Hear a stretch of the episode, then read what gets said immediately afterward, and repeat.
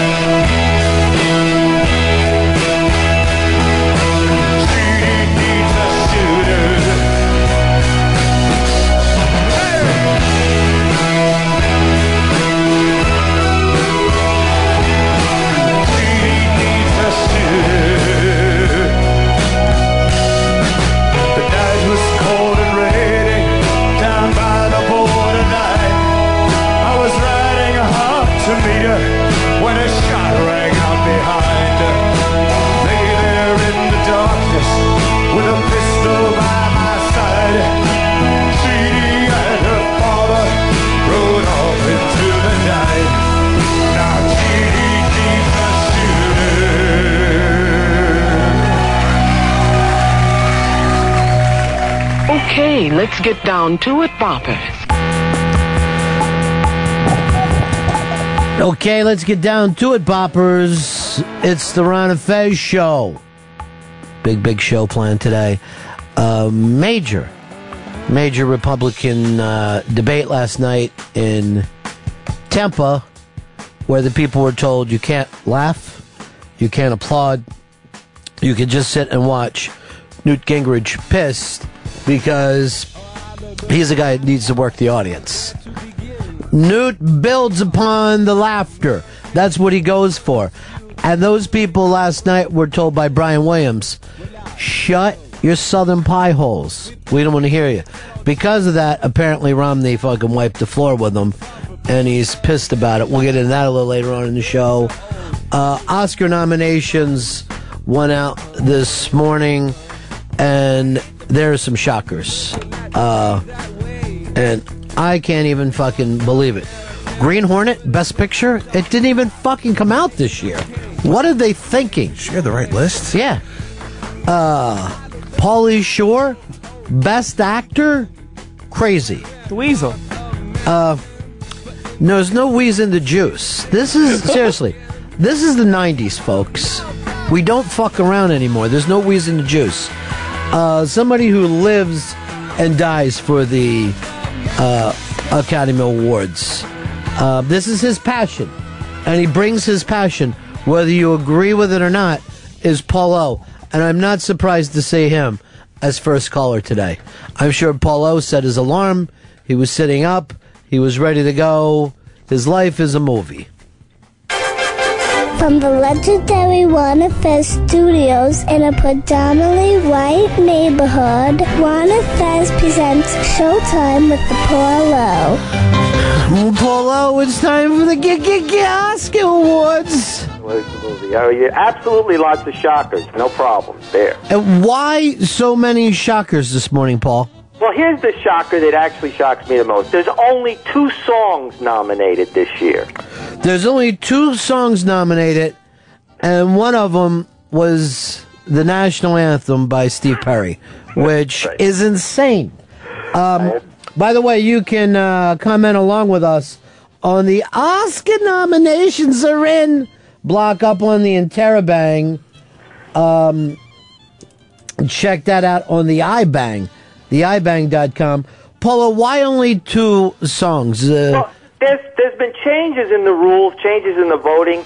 This is the main reason that that was is to get the best picture. You know, where it used to be five, now it can be ten or less.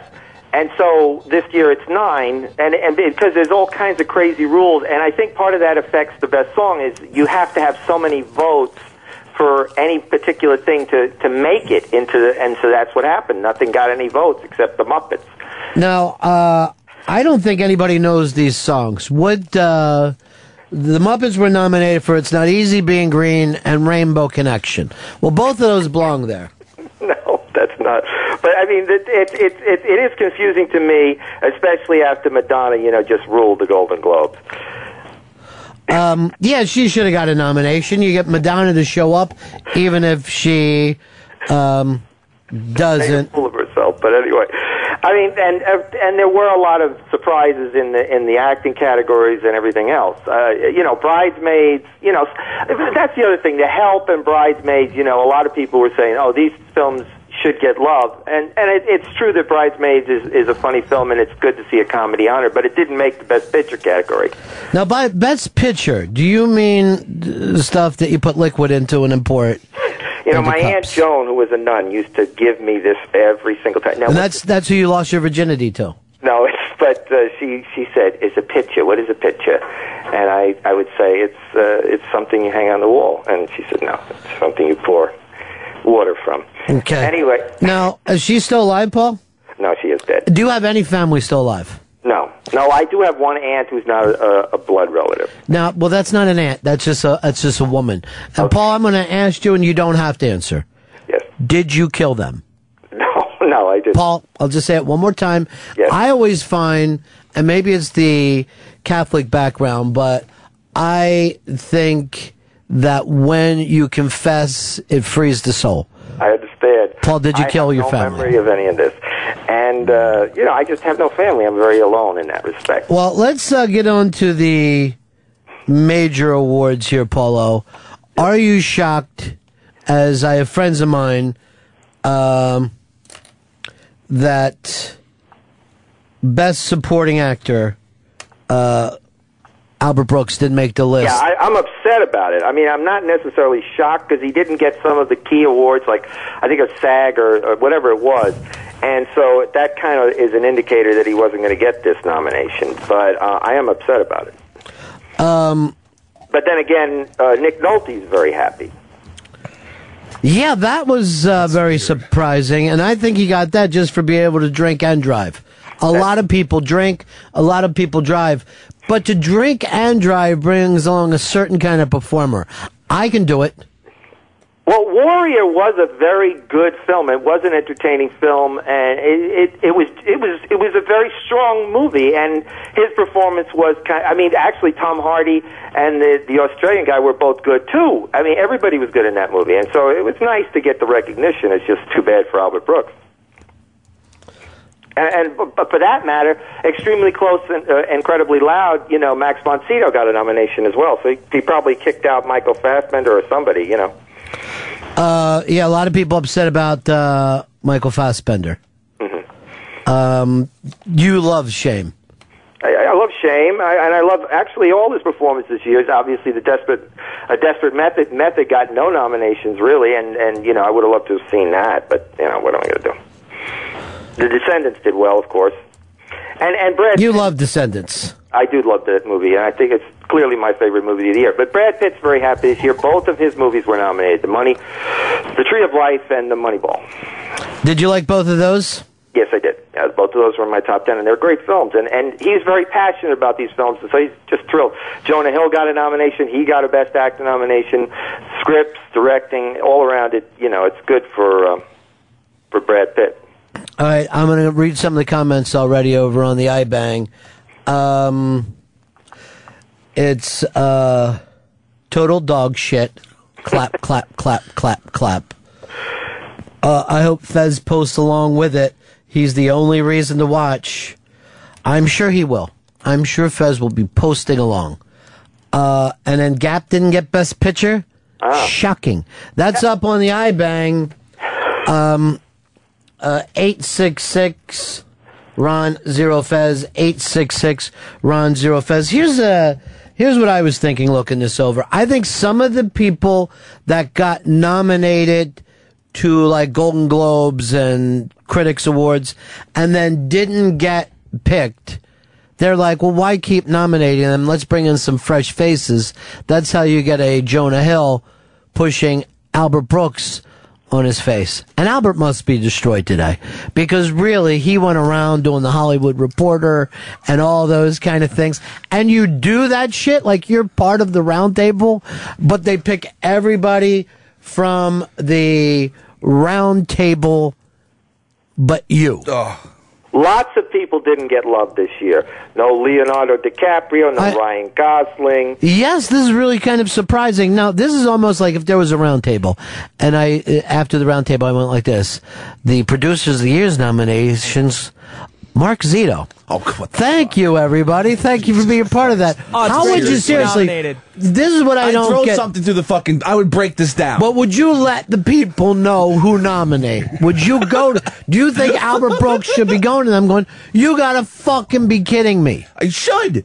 Fuck yeah. Because the guy was great in fucking Drive. And there was nothing but fucking awesome buzz. From since the fucking movie before the movie came out. Yeah, fucking take it to critics him. Award. Absolutely, I agree, hundred percent. Calm down, Paulo. I wasn't all that crazy about him, and then I mean, I think if anything, he gets pushed out of the way for his comedies. The fact that he stabs somebody in the eye with a fork, uh, is that why you get the award? In the chest with that knife. He did it believably, though. Um, and, and, and Martin Scorsese's got to be happy. Because, you know, let's face it, Hugo has not been killing him at the box office. So it gets I 12, still haven't seen it. 12 nominations. That's, I mean, 11 nominations, the most nominations of any of the films. So, I mean, it, it, he's getting more and more respect as his films are getting worse. But, you know, that's. Uh, Zietzer, have, have you seen the Hugo? Because I know you like 3D, right? I, I do enjoy. Oh, you like rom com is Yeah. what you like most of all. Yeah, that's that's why I didn't see Hugo. I don't think the main character, you know, tries to get a girl, doesn't, and then does at the end. Maybe he does though. All right, let's see some of these things. This is complete horseshit. Everyone knows that Cliff Lee is the best picture. I think Paulo has confused people by saying picture over and over. Um, diarrhea, diarrhea in the sink is an Oscar-worthy performance. Um, let's move over to that because Melissa McCarthy, playing the part of Lady Trucker in Bridesmaids, got nominated. You don't normally get nominated for a comedy, particularly one that you shit in the sink. Paulo, how big of a shock is this? It's not a shock because a lot of people have been talking that this would be something they want to see, Melissa McCarthy, and I didn't get it personally. I'm not. I think Bridesmaid is is a great comedy. It's a big box office hit, and it's great to see comedic performances honored. But I would have rather have seen. You know the Kristen Wiig nominated, but at least she got. Well, she she's not going to get a best actress, so you would give it to a supporter, but she stole the movie. Now, I didn't go out. I didn't know who this girl was because I don't watch her TV show. So when I saw her on there, I'm like, hey, this chick's being John Candy. This is the funniest thing in the movie. So I don't have a big, big problem with it. Um, She'll win this. She will take this Oscar home. How much money are you putting down on it? Because I'm taking fucking cash right now. Because uh, how much money? I put a hundred on it. Come on, put, put bet some real money. I put five hundred on it. Come it. on, bet some real money. Two grand. Two grand. How much? Two grand. Seriously. Two grand.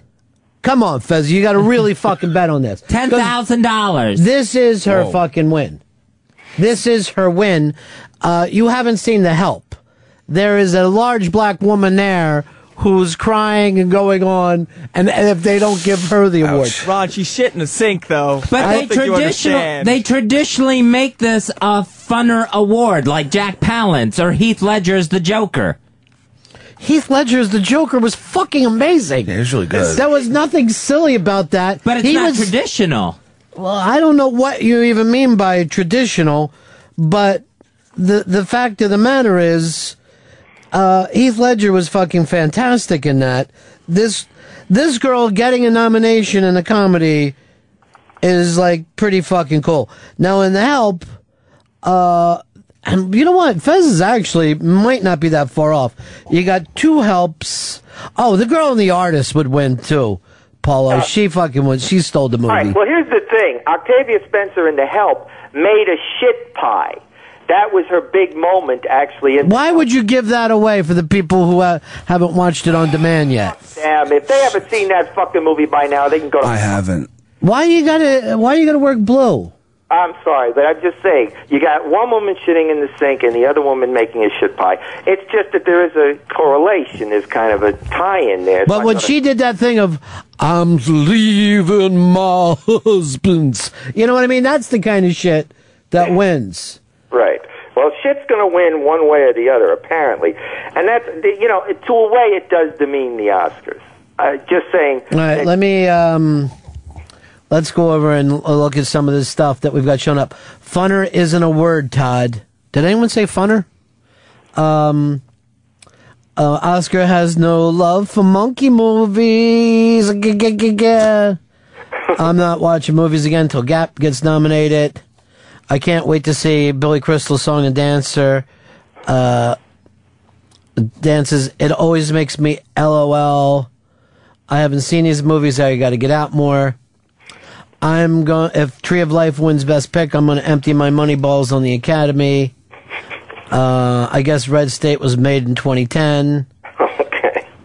Uh, it's good to see Rooney Mara up there, but no nod for Fincher and nothing for Drive. Could you imagine the season that the Maras will be having if the Giants and Rooney Mara wins this thing? Their fucking heads will explode. It'd be a fucking. It may be the reason to give it to her. And then maybe she could take Eli with her. oh, that'd be wonderful. Um, Todd in Detroit, you're on Ron of Fez. Hey, Ronnie, have you heard anything about Heath Ledger making a comeback? You know what? You know as well as anyone that Heath Ledger was killed by the Olsen twins. Yep. Hot shot.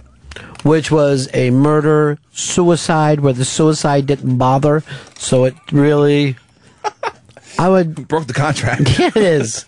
but really, now that I've had a chance to think about it, how weird I am, weirded out by you dying, I don't want to. I just, yeah, no thanks. Uh, Paulo, the other thing, I don't know whether or not you know this, uh, that people are bringing up today is that Tintin did not get animated feature. Right. Uh, now, is that a cartoon?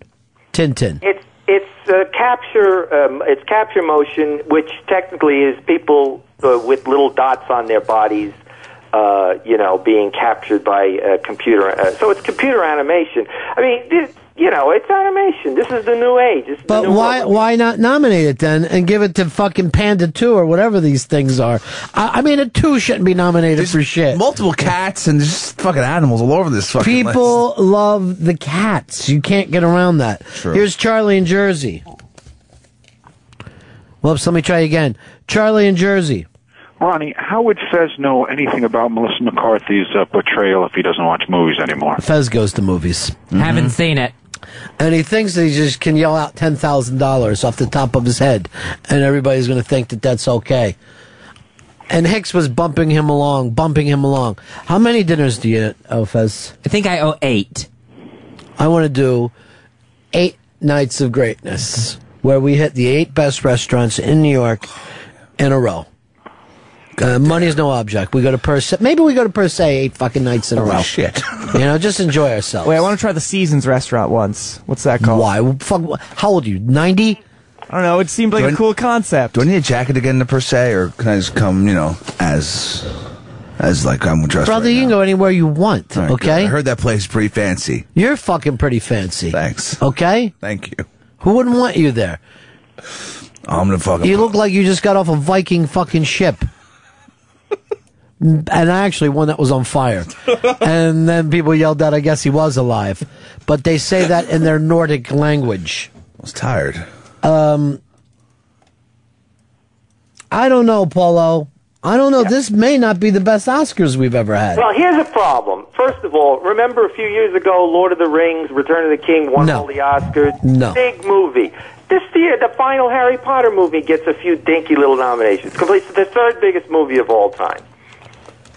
And so, you know, it just totally ignored the whole Harry Potter like it never existed. Well, that's not We just fair. got to Parry Hotter. Sorry. Creepy. That's the porn version. um, and Mrs. This is well. It is. A, it does speak to the box office potential because the few things with big box office that- that were nominated, *Bridesmaid* and *The Help*, for example, uh, and the girl, girl with the g- garden uh, with the dragon tattoo. No, the girl with the garden. That's right. I have a They garden were- tattoo. That's her bush, God damn it. Oh, shave it. Why? 70s the shit out. we did see Bush. Um, and I'm just saying that uh, those were the highest no- uh, the highest box office of the year. A lot of these films do not have. I mean, the artist is is kind of pinned as the one that's going to win, and yet it's made nothing so far. And it's understandable it's not going to make anything because it's a black and white, silent film with French actors. It's impossible to make money at a box office with that. I, lo- I liked it. I want to see it. I want to see it, but just everyone else is not going to want to see a fucking si- black and fucking white silent film. Why not? I don't too understand that. I think people will be freaked out by it. A silent Wait, film, I think, hold would on. freak them out. You don't out. think it's different to have boxing robots with fucking humans watching? That's fucking, I mean, that's seriously. the norm. That's the norm But now, why? But why are people willing to take a chance on one thing and not another? I think because in whatever in 2012, a, a fighting robot's more familiar to them than a silent film. I think if they see a silent film, they're they're weirded out. They think it's that's old. We don't want. I don't want to deal with that. But I- I if wanna you watched sound. it, uh, it's not like watching an old grainy 1920 fucking one film. I want to see it. You're a little late, bro. You could have seen it at the Paris. You know, you could have saw it in a nice big theater. waiting for the online version. Yeah, you're not going to be able to pick it up there. You're not going to be able to get the same experience that you have in the theater there. Uh, but this is all big for Harvey, huh, Paulo? No, Harvey killed at the Golden Globes. He's going to kill again because Harvey, he's got people by the balls out there in that in that. What does he got on people? I don't know. It's, it's amazing. He had it with Miramax. Now, Miramax is nothing without him. No, it's dog shit. It's a name. Yeah, it's completely nothing now. It's the Weinstein brothers. Forget it. It's it's amazing. Now, my favorite film, is, your favorite film of the year was The Descendants. Right. So you're very happy. Um, my favorite film was Coriolanus, and because I think Harvey had the artist, that's what he was really, you know, that's Well, where his heart he really a- loved. He definitely is happy about the artist. Anyway, let's go over to the director. Anyway, Terrence uh, Malick fucking sneaks in here. Well, it's it's not traditional for things to break up. Tree of Life and Terrence Malick double win is is pretty much a a, a long shot by by by any. But do you think they would give it to Terrence Malick and then throw the artist or the Descendants? I I think considering that to a certain degree, um, the Academy probably is not behind Terrence Malick as a whole. They hate him. I, I think yeah, I think yeah. I don't think he would get a general across the board uh, win. No. Um, I, the best actor, I think, uh, Gary Oldman kind of su- in there, right? That's a big surprise, but you know, but it's well deserved because his performance is amazing. I mean, it's completely different than his. It's the opposite of what he normally does, which is completely internal. So he normally what he normally does is completely internal. No, I think normally he would do. You know, he does a lot of big, broad performances. You know, over the top. I, I'm thinking about doing an internal radio show where I think things but don't necessarily say them. and and I, I think it would be groundbreaking. I think it would be interesting, Hmm. and it definitely worked for Gary Oldman in this particular case. That's working for Fez overall. Even though today, I think the sniper's on his perch. Laying it up. Uh, Woody Allen's another guy who's happy. You know, he got Um, I don't think Woody Allen has any idea that he's nominated. That's true. It's possible. he could be playing his, uh, the clarinet somewhere. Um, the fact is, he got Best Picture, Best Best picture. Best Picture, as script and uh, direction. So those are nice big categories. You him. said categories, Paulo. What do you mean by that? did not say categories. I said picture, but I didn't say categories. Uh, overall, are you happy or sad? I'm happy about a lot of things, but I am sad uh, for Albert Brooks. I wish I could give him a call. Uh, Ali in Chicago wants to know why the Interrupters not do- nominated for a doc. I agree with that 100%. I've only seen one of the docs that came that uh, we have on the list. We had the them in. That's the Memphis Three. Uh, but for me, um, there was so many great docs that were left off this year. Yeah, Uh, I mean, there's just a ton of great documentaries all the time, so it does become a difficult process to choose them, and and actually, it, it winds up being a small group of people that winds up choosing them eventually, because you sort you sort of have to see a, a very large amount of them to even be allowed to vote. Uh, let's see some of this stuff. Unlike Fez, I haven't seen any of these movies. I might start having to put my dick in boots if there's puss in there. um, how does Fez know that she's shitting the sink in Bridesmaids if he hasn't seen any movies? Liar. Um, how can Fez make a bet like that if he hasn't seen a movie? What a shocker. Fez talked about Batman. Uh, Melancholia not being on the list is anywhere as revolting. That was your favorite movie of the year, Hicks. Oh, I loved it. I like Lars von Trier, but I think the Nazi comments probably fucked him when he made all those, these crazy fucking statements at, uh, I believe it was Cannes. And, uh, yeah, a lot of Jews have a problem with overlooking stuff like that. yeah. Oh, so you think that's the big problem? That it's. uh Saying, I just you know. I mean, seriously, if that's what you're saying, I'll get the press release out there. Jews uh, knocking down him for for this award. Uh, the movie was very weird, and I still don't understand the first half. It was a weird setup as to why she was sad, I guess. Yes, something went on. something happened in the first. But I will. I'll, but I will give you this. I watched it happily, and I'm like, well, I'm sure I'll figure all this out later. But I never did. um, Midnight in Paris. Is this the Paris Hilton sequel? Um, Well, you see, that's the problem. A lot of people don't get out to the movies. They only, you know, they only watch them on videos. I mean, well, a lot of people see go out. They'll see the shitty movies, and they'll take their kids to see the cartoons. Right. Um, I feel like Michael Parks from Red State was completely overlooked by every year, and uh, they say rewards. Um, but I did like uh, Michael Parks in that movie.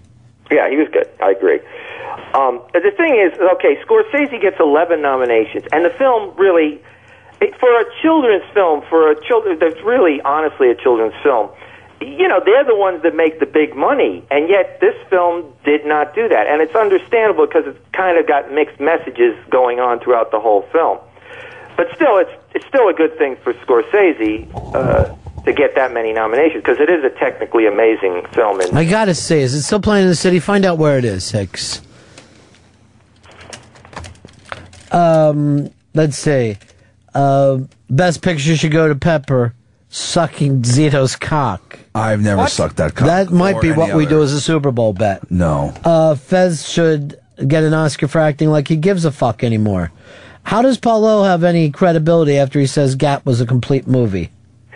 Mitt, this says Mitt Romney will take Fez's bet. Yeah, Mitt Romney's doing. He finally released his taxes, so that's good for him. I'm glad he's. he's Did you go Sam last night in Tampa?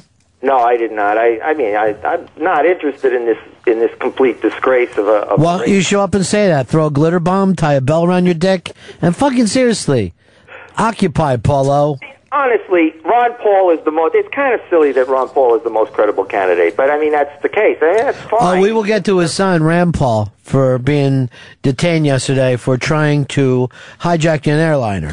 Jesus. I mean, this is a man who showed up in Bruno, the movie. I mean, and you know he's still a credible candidate. Yeah, but he didn't know he was in Bruno the movie. I know. You can't really. Uh, Paulo, did you see these documentaries? Did you see Hell and Back? Well, first of all, it should be noted that uh, Wim Wenders did get a nomination for Pina, which is you know, he puts out so many documentaries that they really could give him all five nominations. Well, what was Pina about? Pina was uh, about a uh, dance choreographer, and it's in t- typical Wim Wenders. Uh, Was this in 3D? no, I don't know. I, I, maybe. I, I thought somebody put out a 3D dance. I'm pretty sure that was the 3D one. Um, yeah, I think it is. Yeah, now that you mention. it. Hell and Back, they actually go to hell, and they come back, but not all of them. And let me just tell you this: even if you're a man, there's going to be some tears when the dog burns. Oh, oh, no. Fuck! You know what? I shouldn't have even said that. The dog might not burn. Oh. oh. Maybe he'll come back and have puppies oh, hope with so. another dog that he rubs noses with. And they'll be happy, and nothing bad will ever happen to them. Not in hell, where he stayed. Oh, Jesus! What? And as you know, this a sequel has been uh, nominated. Paradise, uh, Paradise Lost Three, Purgatory, is nominated and is probably a potential winner. And and it, it's behind the the story, which has been told over the years about these guys who finally got released from prison. You know, uh, But you know what I found out, Paulo, is that they did kill those kids. that they were completely wrong, which I felt bad about. I mean, even Peter Jackson has been mobilizing for for years behind these guys. Peter Jennings. Peter Jackson. Peter Jackson just could have fucking broken him out of the prison with all the fucking money he has. I'm going to read some more of this stuff up on the iBang. If Jonah Hill loses, Pepper Hicks will suck your dick. I will not suck anyone's cock. Uh, Descendants for Best Picture.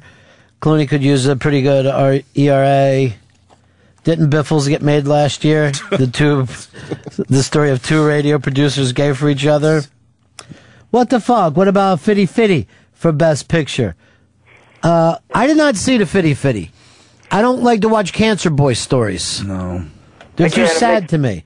a mixed message movie for me. You know, it kind of worked a little as a drama, a little bit as a comedy, but not really for me. But I mean, that's yeah, it's it's still a nice effort, and it's nice. It's nice to see Jonah Hill get nominated. You can't expect Seth Rogen to get nominated too. I would have. Uh, I'm now calling him Jonah King of the Hill. I thought he was good in this movie too.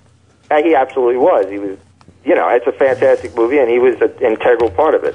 No All right. Paulo. A lot of people are, are writing that you said that the Jews run Hollywood. I didn't say that. I just said some Jews were probably upset about the Nazi comments. I can understand that. It's completely understandable problem. Uh, of course, Tom Hanks is happy that his film got any recognition at all. And I'm not talking about.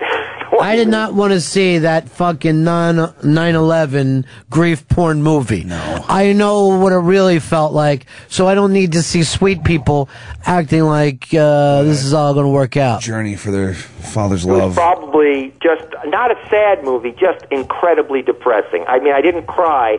I just wanted to die after watching that movie. It's just a, an, an excruciating experience. Hope they put that on the poster. yeah, exactly. Um, let's go over here to Kent. Uh, Kent, you're on Fez. Hey, boys, what's up? Yeah.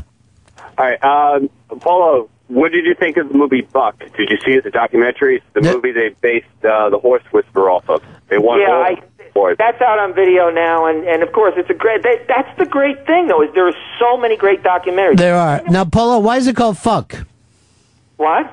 Why is it called fuck? No, Buck. Buck. That's Oh, Buck. My guys wrote up fuck for me, and I'm like, what? I thought it was the story of Pepper Hicks's vocabulary. They just released it. Zito laughed in your fucking face. Zito's, Zito's a fucking scumbag. what? Thought you guys were best pals. Oh no, Why would you blow each other? we've never blown each other. I gotta check my notes. You might enjoy it. No. Oh No, shit, Paul, son! I would not enjoy sucking cocks. You make it sound like only awful people do that. Sometimes. Okay. All the time. Um, stop it. Women are awful. Exactly. No. Um, JD in Atlanta, you're on a Fez. Yes, I was wondering if anyone might know if Senna, because it was originally released in 2010, if it wasn't eligible. I think Senna or Nim would have been my favorite doc, and I'd probably have to pick Senna over that. What happened, Paulo? Uh, uh, you know, I- again, this comes to just being there's so, uh, such an abundance, and the people choosing it have the control, and it's not a widespread category. Uh, well, what's undefeated about? it? I don't even know this one. Um, actually, I didn't see that one. So Was it the Jack Dempsey story? No, Rocky Marciano story. Undefeated. yeah, I don't, I don't have that. Uh, How come Invincible didn't make it? The story of a guy who tried out for the Eagles. Seriously, is there any reason? Is that just a Philly prejudice? He was a real life Rocky. They don't stop 9/11. Paul, you gone? no, I'm here. I'm mean, I just, I again, the documentaries. I mean, right now, I'm the most excited about the Carol Channing documentary that just came out. That's what I really Did want. that get nominated? No, it's probably next year. You know what's weird about this? You've got to see this Carol Channing documentary because uh, no, I can't think of the kid's name. I had a really funny joke. It was like Tatum Channing. Is that his name? Yeah, Channing. Channing. Tatum. Yeah, and I thought then I went, no wait, no man's name could be that, and I fucking panicked. I was going to say he was playing Carol Channing. We'd all have a big laugh, and everybody'd be fucking high fiving, Party you know, fucking make break out. fucking line of the day or whatever that's called, Ronnie B quotes, and everybody like, oh fuck, I heard that too. oh yeah. shit, son. Damn Twitter. Fuck, this is the best kept secret on fucking radio. Hashtag motherfucker. They never hashtag for me. I wish they would. Another movie that made it is War Horse, which is Steven Spielberg gets six nominations. So You know what? I'll go when it's called Peace Horse. When it's about a horse that's just nice. And, and I mean, frankly, both of the Spielberg movies that came out at the end of the year, to me, had no relevance whatsoever. They were like exercises for him to just play. I mean, I didn't, I didn't get, I didn't get particularly emotionally involved with it. I think they were all well made, but Tintin, Tintin was huge overseas. So apparently, the French and a lot of other Now, if uh, they are going to nominate War Horse, right? Why wouldn't they nominate War Child from Point Break? How did that not get it? Don't ever pull away from the mic when you're enjoying yourself, Pepper. Just for, oh God, he's choking. I'm gonna lose him. I'm all right. There's some water. You caused your own disease, and that's why we can't feel sorry for you. I don't. I don't need anyone to feel sorry for me. I fucking love smoking. Oh, okay. um, When Pepper laughs, I don't know if he's sick or something's hysterical. That's the same thing. If Pepper laughs like it's like he's going to the OK Corral to keep an eye on his buddies. Are you coughing or did somebody tell a great He's a joke? longer. He's a fucking longer. Pepper's just going to start spitting blood very comfortably into a napkin, to a fine silk napkin. They'll be next to my fucking spittoon. No, I'm fine. This is normal. Don't worry about it. It's- Paulo, how, how did the Bill Cunningham movie not get nominated? I don't know. It's a, again, it's a nice documentary about dance. But it's about a guy that played for the 19 for the 76ers, uh, all-time greatest fucking team, 1967, and then went on to take pictures of girls in dresses. Okay, I think that's the wrong person, but I could be wrong.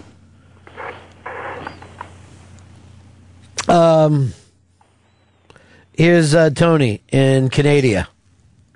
Hey guys, hey uh, Paulo, I want to ask you, uh, how come you haven't mentioned Rango yet? That's clearly the that's the best animated movie of the year, dude.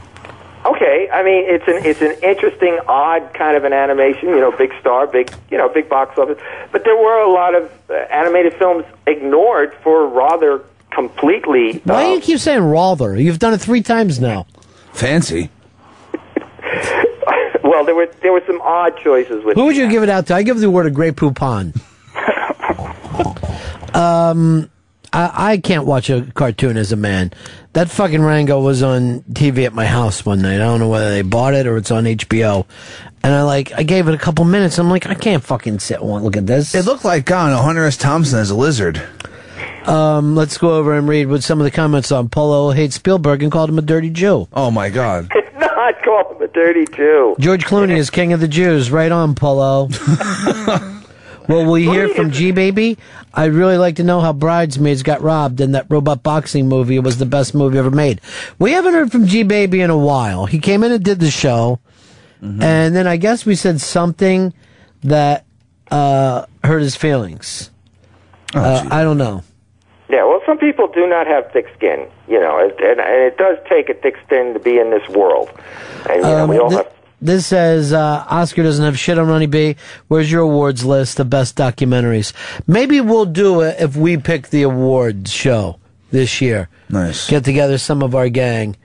Um 'cause because I know we put up our favorite documentary list, the tw- the 2011 documentary list. But what are you going to do when some of these uh, don't even get nominated? Uh, welcome to Paulo's anti-Semitic uh, review. And then Dax just simply says, "Hi, Ron." Well, he's a friendly guy. I like him. I think Roy Halladay is uh, best picture. Well, I took a holiday. Uh, hold on. Here's Craig in Texas. You're on Ron Fez. Ron, any day with a, an obscure point b- break reference is an absolute great day. And Well, was awesome. It's yeah, that's not obscure to us. That's right up there with Starship Troopers. we should just have a film festival of those two films. Fuck yeah. And then a Q&A, but we don't bring any of the stars. We're just sitting up there Well, on chairs. Yeah. Fucking movie. My favorite scene. Uh, interesting question. Wait a minute. What's going I'm just worried one day that fucking Hicks is going to laugh and his little lungs are going to give out. Oh yeah, I can see that happening. So yeah, the our 11 best documentary list is up on the ibang.com, the ibang.com, and you can comment along. Uh, uh, this is thought Paradise Lost. Purgatory was the best doc of the year. Well, it didn't make the list. Fez should win an Oscar for his sexy Yeah, performance in beer porn. Purgatory did make the list. Yes, I said that, Paulo. Oh, We're on the same side here, brother. You know what? Put your fucking gun down. Me and you are both with the union. Fucking light it All up. right, sorry, we're gonna bye. Just fucking, just come on. I know a lot of times it's dark. You just start shooting at anything that's moving. The uniforms Take it were easy. Fucking dark gray and blue. This is kind of. Paulo, this is my big predictions of the Oscars. Because Ricky Gervais has gotten so much attention for the Golden Globes that Bill, Billy Crystal is going to come out dropping bombs. I mean, seriously, he's going to come running out there like it was George Foreman against Frazier. Go for six fucking knockdowns in two rounds. There's no question that it's going to be uh, entertainment dynamite. No question about it. He's going to have. He's going to be using all tricks, all the tricks in his bags that he's been saving up. Yeah. I think I think it's going to be huge. Um, let's go over here to uh, Russ in Illinois. Oh, hey, how, how's it going, guys? Uh, I know that you had the problem you called the other day. Your house blew up in a meth accident. Yeah, it did. It did. I always like to say there are no meth accidents. It's just something God wants. Guess God Yeah. didn't cook. Is that like when there's a remainder? Russ, is it hard for you to follow conversation? No, no, I'm listening. Yeah, well, you shouldn't. You should be talking. Uh, You called us, and well, it's a I- talk show. Hey, yeah, Russ, well, how you doing? I'm just trying to follow along, Ronnie B. Okay, what can we do for you today? Oh no, you said something about the country music song there, so I went ahead and wrote wrote you and Fezzy one Oh, good. over over the weekend. Glad you're following the topic. All right, let's hear it. yeah, yeah. I try to follow topic. Let's hear your uh, song, Russ. Okay, if we're ready, it, goes, uh, living room couch upside down in the front yard. underneath the mower and tool shed. House is a heat to the kitchen sink, and I think that might be under the bed. Old pictures on the wall that they've been bought from that check on them say no to drugs commercials. There wasn't eggs and bacon or pan. The stuff on the wall is spam. And hey, I don't think kids need to be playing with them toys. Hmm. At the risk of coming off gay, I'm crying like a ball tickler right now. I'm sorry. If you guys are going to start calling me names again, go ahead and do it. I'm fucking sobbing. Just keep it together. It was just a meth song. Russ? Yeah, Can't- I can't- got a second part. No, that's plenty. Uh, call us back later from that unless there, unless it's the funeral. Then we'll send a flower. All right, buddy? Yeah, all right. Thank you, my big. Yeah, and uh, I'm not crazy about the lyrics, but the melody uh, was interesting. Didn't know where it was going to go next. Kids playing with toys. Um, it honestly, it sa- it did sound like fucking Hicks was humming. It was that ridiculous and good. Um, Rod, you're on Ron Fez. Uh, yes, uh, the documentary, excuse me, the, the doc about uh, Elmo, about the gentleman. Oh, I saw that doc. It's like I'm standing at the corner of 49th and 6th with a bag of change. I seriously, I could never see the documentary about Elmo. Oh, well, I thought I, I thought it was pretty um insightful. Insightful how a man's playing with a puppet. His hand on the puppet's ass. I know, but it will show the trials and tribulations of you know. What tribulations is there? Excuse me. Well, w- wait a minute. Were you, are you on CB? Are you calling us from a CB radio? Are you minoring a police band? No, but uh, like I said, I thought it was insightful. Uh, you know how it how it affected his life. Yeah. Yeah, like if he puts Elmo on his left hand, he made a bunch of fucking totally money. Doing nothing. Steady work. That's that fucking. A man and his Hi, everybody. It's me, Elmo. Fucking who can't do that? toys. Ah, ah, tickled. Ah, learn the alphabet. Uh, why Ah, not you? Seven comes after six. Ah, I've lost high ah. Uh, That's fucking the easiest thing in the world to be a puppeteer. You, fucking move like the mouth is talking. That's it. Yeah, it's the easiest thing to make kids laugh. Heiny, tit, cunt. You just fucking say that. Cock Kids- party. It's a cock party, idiot kids. Your mother smells like farts. Kids are fucking dying. Elmo, the documentary. Ridiculous, Paulo. Well, I mean, don't tell it to Stugatz because he likes his puppet. Who? Stugatz, he. Oh, I remember Stugatz. How's he doing? He's still down there in Florida? He's still down there, yeah, but he's thinking of going to Pennsylvania. But he, he What, loves, what part of PA is he talking about going to? Lancaster? it's something like that. Yeah, it was, Yeah. yeah, Amish country. yeah, exactly. It's close enough. It's striking distance to New York. He just hates Florida. All right, this one that just says, I'm going to go back and read some of this. Um, UC B- Fred should have been nominated for Biffles. Uh, Start direction. when does Fez make his annual Billy Crystal Oscars rant? Boy, you've been listening a while because he hasn't done that in years. Fez used to really light up fucking Billy Crystal for some reason. And there are certain people that Fez will pick a hate for. And never let it go. Paula Deen seems to be in his crosshairs these days. Uh oh. But uh and me. Well, oh, that is true. No, I, I am just talking about people that haven't fucking earned his wrath. But he used to fucking light up Billy. Um, this one just says this note on uh, on the iBang just said, "Goddamn bugs whacked us, Johnny." Fuck. BA. Paulo said some people just don't have dick skin. well, I didn't say Dick's guy. I said Dick's guy. But I mean, it, you know, I've seen a lot of people drop over the years, and you know, and not be able to take the heat. And it's true. I mean, I feel bad for G-Bay because I like people who love film, and I'd always, I, I never really got an opportunity to, to spar with him one on one, and uh, you know, on our opinion. So you think that's why he doesn't talk to us anymore? Is that he's got dick skin? Ugh. Get circumcised, G baby. Put him in the J Moore list of lost friends. Old friends, old friends. Time for a little bod gossip.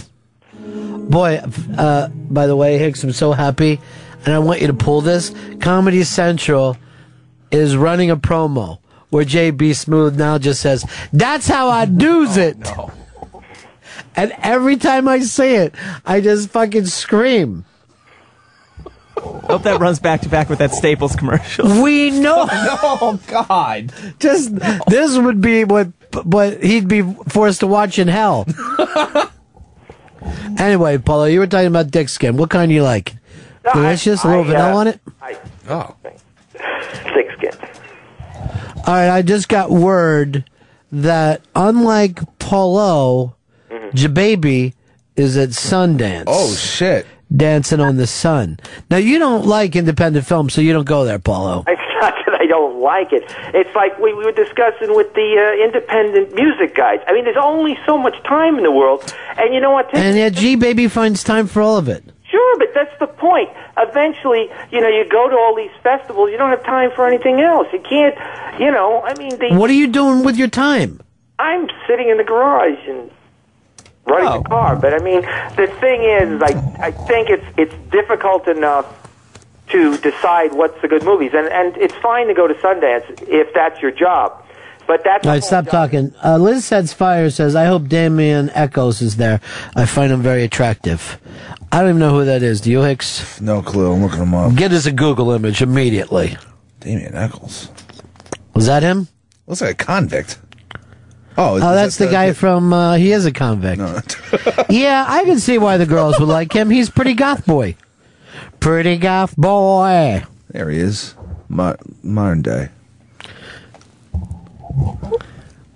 And then, you know, he was a dude, like his 17 years, he was spent all by himself. Oh, Jesus. I tried to watch Alcatraz again last night. How was it? It's Good? fucking hurting. Really good. I mean, you know, I need a Lost type show and how many I've been through, the event and all those. Yeah. So I'm really trying to like this, but they don't even try to tell us what's happening. You just have to solve a crime a week as they come back. Of the old of the old criminals. Of the 354 that are missing. Jesus. And every week they come back and try to rape someone or kill a kid or rob a bank. the future. Let's rape. Uh, yeah, I, somebody's programmed them. At least they, they got like 15 seasons lined up or so. Easily. Uh, without even trying to solve a clue. But Wednesday is the sneak peek of, and I kind of like these movies, the autistic kid who understands that patterns and numbers uh, are going to tell you who's going to die. Oh, yeah, with he hit a lot of- Sutherland. Yeah. Does he hit a lot of three pointers? You know something, Zeets? Mean. Mean. I mean, I try to have dick skin, but sometimes it hurts. Dick skin could be hurtful. Ooh. Pull over. Let's go over here to costuming. Were you shocked? How could? You know, anytime that we do these things and you have the Oscar thing at home, I lose on short films and shit like that. It's a crapshoot. No one's. Yeah, fu- you just Who's guessing. seen the fucking short films besides the guys, the friends of the guys who made them. Well, them where do you? Uh, a fall, small fucking movie theater? where are you going to see a short film? on a viewfinder. Down a long alley. Well, you know, Liz did come up with a good point. Are they going to invite the West Memphis Three there? Oh, they have to. They might be freaked out around so many people, though. This is the most fun I had since we killed them kids. I oh, mean, oh, no. something else since we were listening to Metallica. Hey, Metallica kicks ass, dude. Hey, Lars. Boom, boom, down, down, down, down, down, down, down, down, Guys, lock this song. Yeah. Better keep him away from the Hugo cast. This song makes me want to kill a kid. um, you know how we always try to like the Today Show. They will immediately get somebody on that's been nominated uh, from Bridesmaids.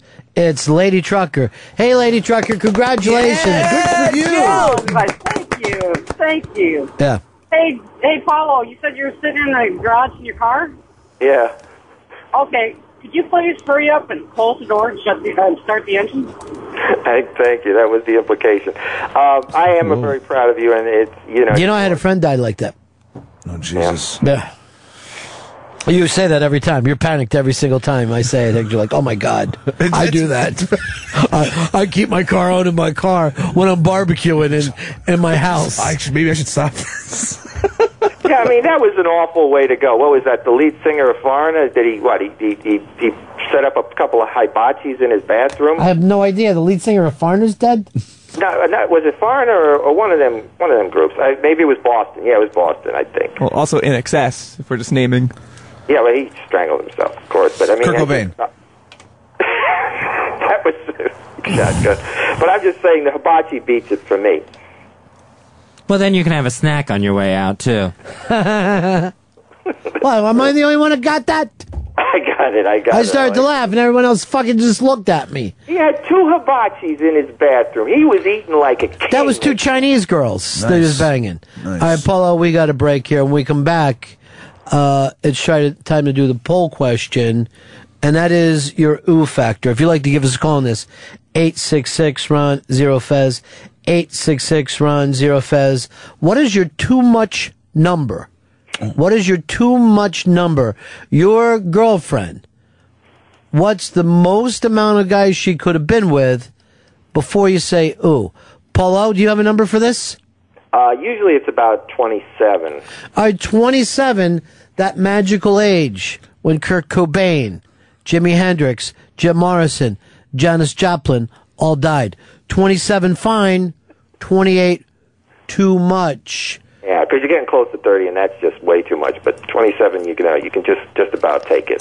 All right, Paulo says 27 is the most amount he'd ever be comfortable with an ex sleeping with. Give us a call. 866 Ron Zero Fez. 866 Ron Zero Fez. We'll take your comments on the Ron and Fez show. I know what you mean. Ron Bennington, Fez Whatley. The Ron and Fez Show. I know what you mean. Ron Bennington, Fez Whatley. The Ron and Fez Show. Continues next. But check it out, he's gonna get a huge settlement out of this. Like seven figures. Getting out of the hospital tomorrow he's gonna throw a big party this weekend and celebrate. We're all invited. I'm thinking I might take that new chick from logistics. Things go well, I might be showing her my O face. Oh, oh, oh. You know what I'm talking about. Oh. Chimpanzees, I was a monkey. Butane in my veins and a mouth to cut the chunky with the plastic eyeballs. Spray paint the vegetables, dog food skulls with the beefcake pantyhose. Kill the headlights and put it in neutral. Stock car flaming with the loser and the cruise control. Babies in Reno with the vitamin D. Got a couple of couches, sleep on the love seat. Someone came saying I'm insane to complain about a shotgun wedding and a stain on my shirt. Don't believe everything that violation and a maggot on your sleeve. So shave your face with some mace in the dark. Saving all your food stamps and burning down the trailer park. Yo. Cut it. Well, buddies, it's the Ron Fez show. Uh, we got talking about your U number. Your U number. This is the one day only poll we'll be doing on the Interrobang. New one goes up tomorrow. But, uh, Todd, how many uh, girls, I mean, how many guys does your girl have to be before you'll give it a no? Well, you see, my uh, the answer is three, but I will give long-term boyfriends one half, just to be fair. All right, so if she had six long term boyfriends, uh, that's a lot less disgusting than four one nighters. Absolutely, because if she's going to just throw that shit out there, she uh, doesn't respect herself. So why should I? All right, so for you, it's a matter of the quality of it. If she was in a serious relationship, that means a lot more than if she she met some biker down at fucking Wildwood over the weekend and had a quickie. Yeah, let's let's face it. If a girl is dating a guy for a long time and doesn't put out, she's just as weird. Right. As as just throwing it around at 2 a.m. Todd, since you are there in Pittsburgh, a guy is writing to me uh, where to wait in uh, Pittsburgh. I'm not going to be there long. Good food joints, nothing fancy, just local. I, of course, gave him the Primanti brothers, but is there anything where else I need to send them? I mean, that's about it. I mean, we Yeah. got a couple sheets around if they like MTOs. Why would they? Yeah. So I mean, there's nothing really special about. All right, Todd, I appreciate it. uh, Todd said long-term boyfriends can start call us, go as a half, a half. Um, now I know this from talking to you before, Chris Stanley. Would you you go pretty high in this, right? Yeah, I don't think it, it, it hurts the woman all that much, unless she's a straight up prostitute. All right, so prostitute you would have trouble with. yeah, I would have trouble with a prostitute, but you know, Uh-huh. it's a regular girl who likes to fucking you know have fun. But let, but while we're doing prostitute, can we make an exception for a hooker with a heart of gold? Because if you turn down the prostitute in true romance, you'd be giving up the perfect girlfriend. That's true, but she did mention that she was like his only his, her third trick or whatever. Yeah, right. That, she did have a, a. They did make a deal for that. Yeah, Pretty Early- Woman. he was early in. What's that? Pretty Woman too. Was Pretty Woman was only with one person, right? Before him, she wasn't good at it. I mean, no. By the way, there are no prostitutes outside Vegas that look like Pretty Woman. And Alabama is a much better prostitute. Than Oh, I'd go with Alabama Worley in a heartbeat before Pretty Woman. Fuck yeah. Christ. Love Julia Roberts. Um, so now we're not talking about a girl that you would sleep with. We're saying this is the girl you want to commit yourself to. Yeah. This is an important girl, right? someone you're dating. This is somebody that you could see holding your kids and letting them suckle off her teat one day. Let's go over to Zeets. Zeets. I always like to say, I'm going to say uh, 20 or less. 20, 20 is definitely the the ceiling because I'm thinking like two or three people a year. And then, you know, I'm 24 years old right now, so 20, 20 or less. All right, so I my think new- it changes as you get older. If you're going to be 21, I'm going to start and call you Blackjack. That's my new name for you because Blackjack, you've got to be. Um, let's go over to um, Nate. Nate, what do you got for me, buddy? Hey, Ron. I think it's eight. I mean, I'm in my 20s, so I'm going by that. If a girl's in her early 20s, early to mid 20s, I think eight. It's a pretty good cutoff to nine because uh, if you want a good family girl, I think that's a good enough number. Past eight, uh, I really wouldn't feel comfortable. That's What? Now, why are you guys saying that he's crazy? this is just a preference. It's something that people pick. Uh, if we're not going to say gay people are bisexual or crazy, why are we going to call this guy crazy? He lives by a certain rule. I just can't believe that I'm not the like the low one here. Like out of we've taken two calls. like, Dude, apparently you don't know a lot of Italian guys. Yeah. Because there are a lot of guys that are very strict about I mean, there is this. a double standard, and that's a shame, but that's kind of how it is. It goes both ways. Oh. God! Love the doc. Um, let's um, you know, let's jump into this a little bit. Somebody wrote three guys is more is enough. Anything more than that is blank. Now, the truth is, when you're going, well, well, you know, Zeitz is bringing up, well, if you're older, a lot of times once a girl hits, you know, in her 20s, then she's in a marriage for a long time. Mm-hmm. So you can, you know, meet a girl after she's been married, divorced. She's almost like a, a new virgin. She's like, I don't even remember how to do this. You've brought so many tricks to this. Oh, new cock. Wow. Woo! I, you have staying power. well, I just mean like like if I were to pick a if I were to say three is my number, and assuming like the girl lost her virginity at 18 and was the same age as me, that would be three sex partners in six years. She's having sex once every with one guy every two years. That seems kind of ridiculous. But not if she was in relationships. true. You stay away from relationships. Mhm. You hate and then you also stay away from girls who want to have relationships. True. So you're basically a Playboy Mansion. That's how you're living your Yes. life, but a skankier version of that. on the Upper East Side. All right. So far, leading number is under 10. 10 fingers, good cutoff point. Um, here is Todd, Indiana. You're on Fez. Hey, Ronnie, like a million bucks. Hey, uh, wanted to let you know, I just started dating a, um, a woman who had been divorced and figured, okay, she's got some experience in her past. We just had a conversation the other night, and this woman was really important to me. Come to find out, she'd had, she lost count at over 80 partners before. Um, Hey, my, my jaw dropped, and I was like, aw, aw. now, now here's the deal for you, Todd. Where would you? What would the number be where you were comfortable? You know, I think between the 10 and 20, I would have been comfortable, but 80 Yeah. just seems like, dear Lord. Because there is a certain thing where whether you admit it or not, whether it makes sense or not, you find yourself going, "What you? What?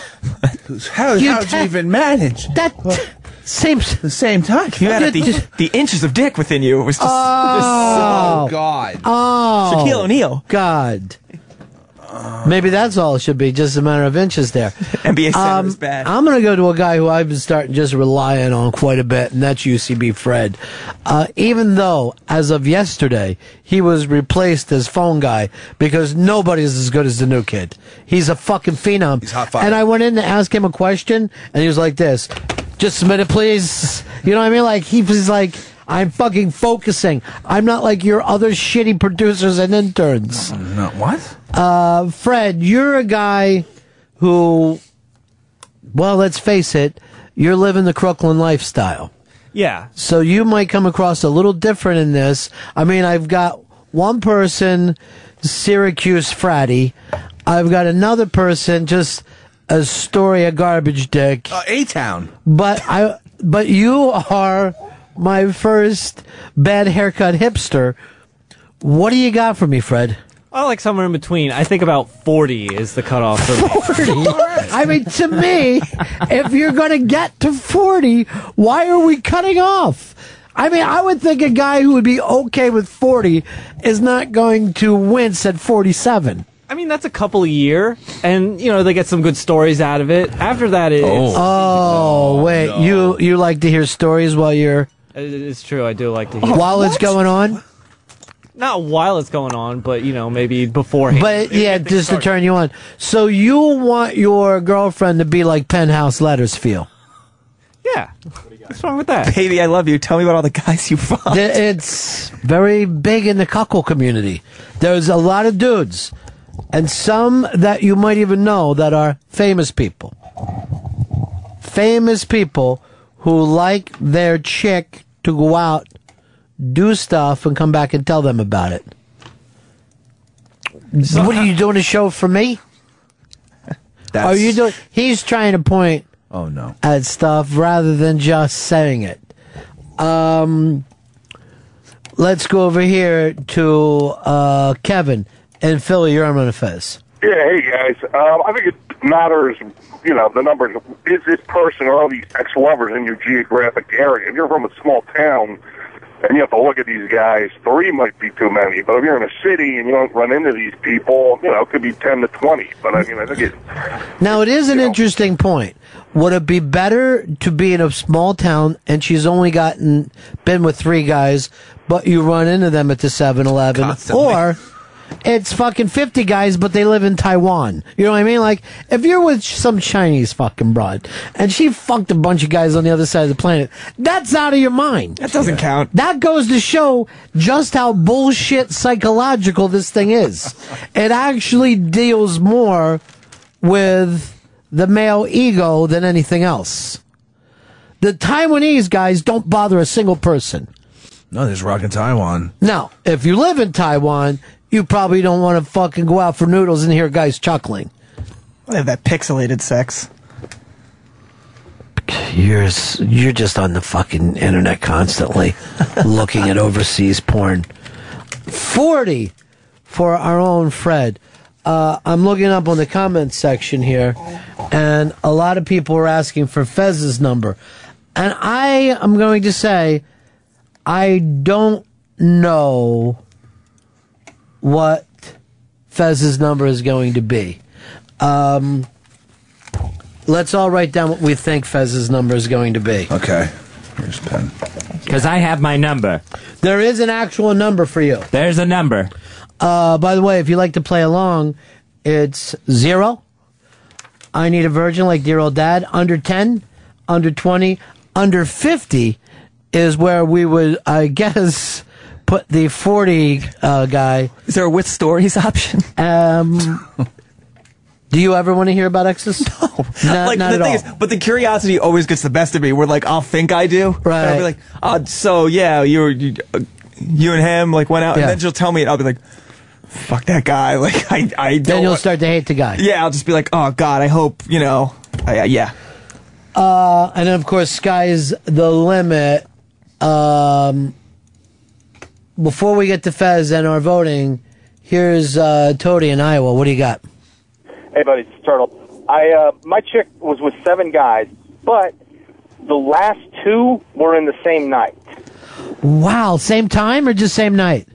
No, um, well, the way she told me, Oh Jesus. they were at the house together, and it was one at a time, and then both at the same time. Yeah, that, I don't think she's lying. I think uh, that makes total sense. So, does that gross you out or turn you on? Actually, I was fascinated by it because I hadn't had a, you know, I was like, really, and I So, you've never been in a menage? You never had two chicks? no, Okay. And so I was uh, Turned on. You were turned on. Fascinated means turned on. You got hard. Uh, and I'll go to Fred for this right now. I mean, when you're interested in sexual things, you're turned on. You're not fucking curious. That's that. Yes, I'm that's exactly true. By Yeah. blowjobs. What was that? What's the fucking report, the sex report that Kinsey? Kinsey? Yeah, the Kinsey. If you ever see that movie, they all end up putting down the fucking test and banging the fucking people. They couldn't stand it anymore. other. Because like I can't keep hearing We're these talking about this constantly. fucking stories. Here's Dominic in Nebraska. You're on Fez. Okay, Ron.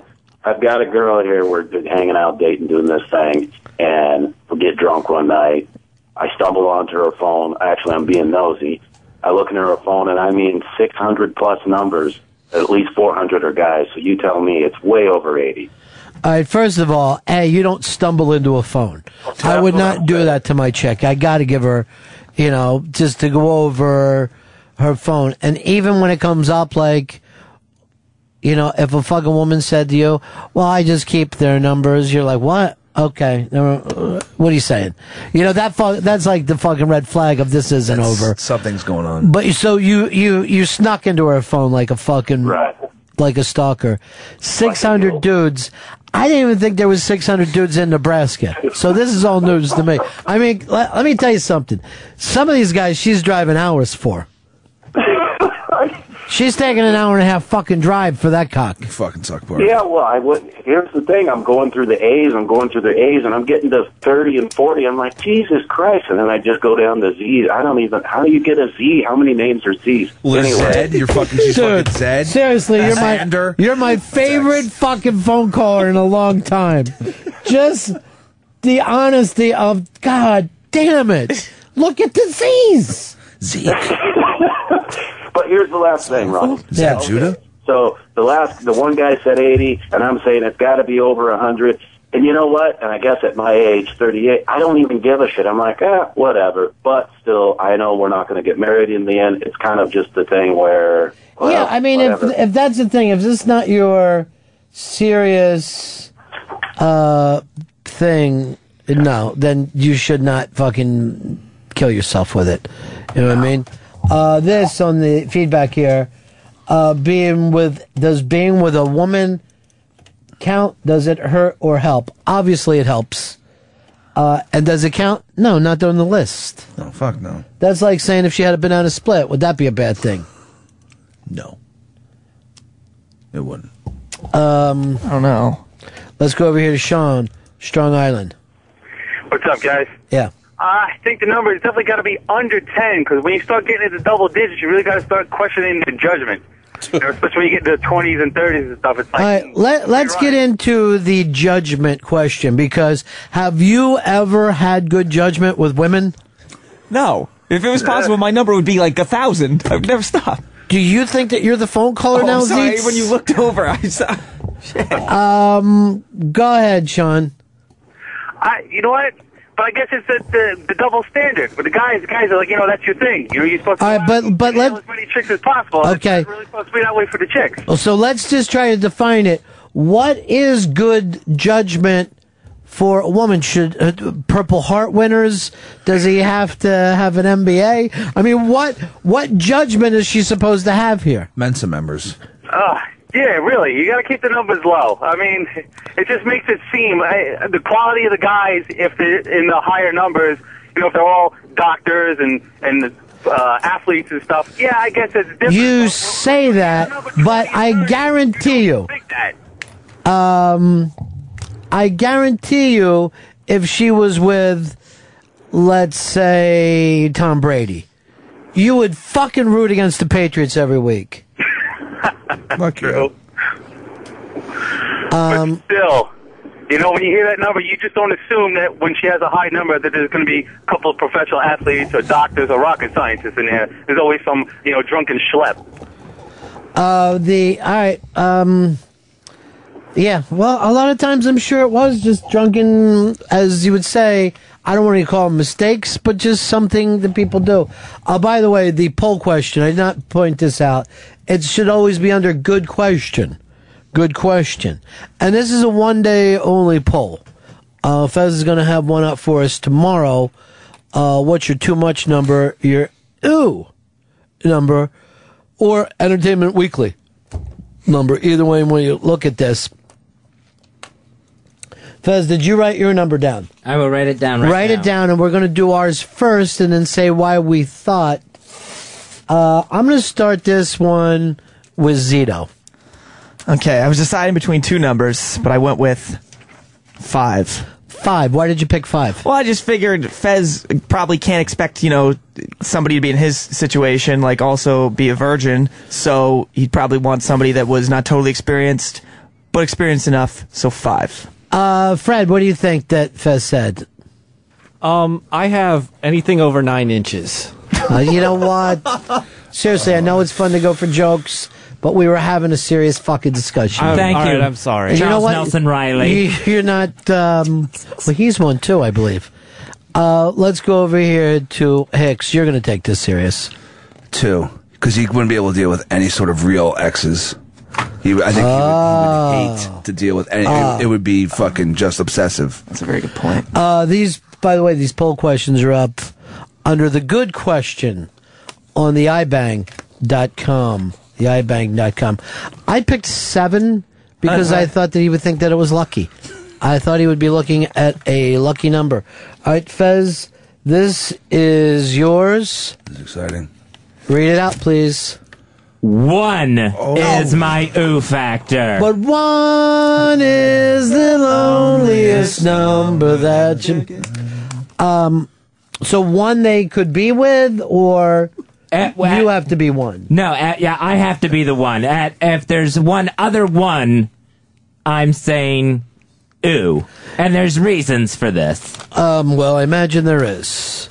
So they have to be a virgin, more or less. Right, yeah. Not even more or less. You either are, or you aren't. No. More. Well, what if it was a long term? I'm a virgin, more or less. Like a total virgin, Just or, the tip. long term's half point. Um, Are they sucking? I'm going to guess that you're worried about diseases. I'm worried about diseases. Thank that's you. I another give my- reason. I give myself a little Survey point says there.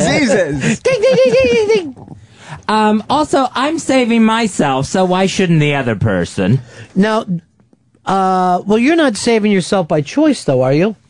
You're saving yourself by paranoia and freakishness. Well, yeah, that that's part of the reason why I saved myself. But Mm-hmm. I think I am saving myself if I don't like go Did- out and get a prostitute. Did you say shaving yourself? Saving. Yeah, but I don't think that your reason seems to be paranoia more than anything else. Oh, it's I- fear. Yeah. Uh, by the way, as far as testing, would you ever say to a girl, "I want you to take a test"? Oh yeah, without a doubt, yes. You've done that. Mm-hmm. You've made her come back with her test results I haven't before. made her, but I've been like, hey, we should both get tested, and we do. Um, I'm terrified of that.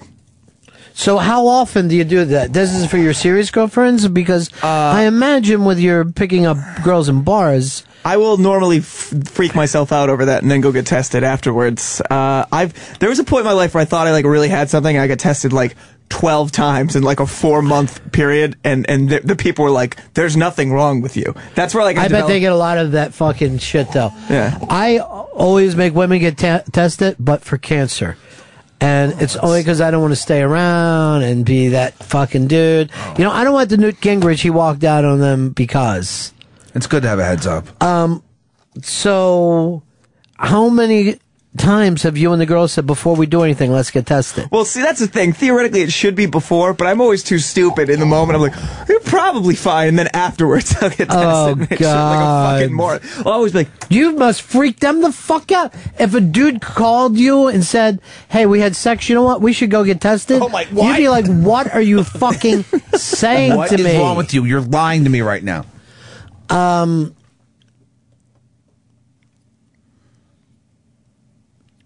Let's go over here. Oh, we got more with you, right, Fez? Oh yeah. There's more reasons. I'm sorry. Because like a lot of these people, they're saying you know these certain high numbers, it weirds them out, gives them the ooh factor because of so much sex. I think of all the other sex they had with that one person. I can't just, in my mind, bring it down to one occasion with one person. I think of all the sex they had with that person.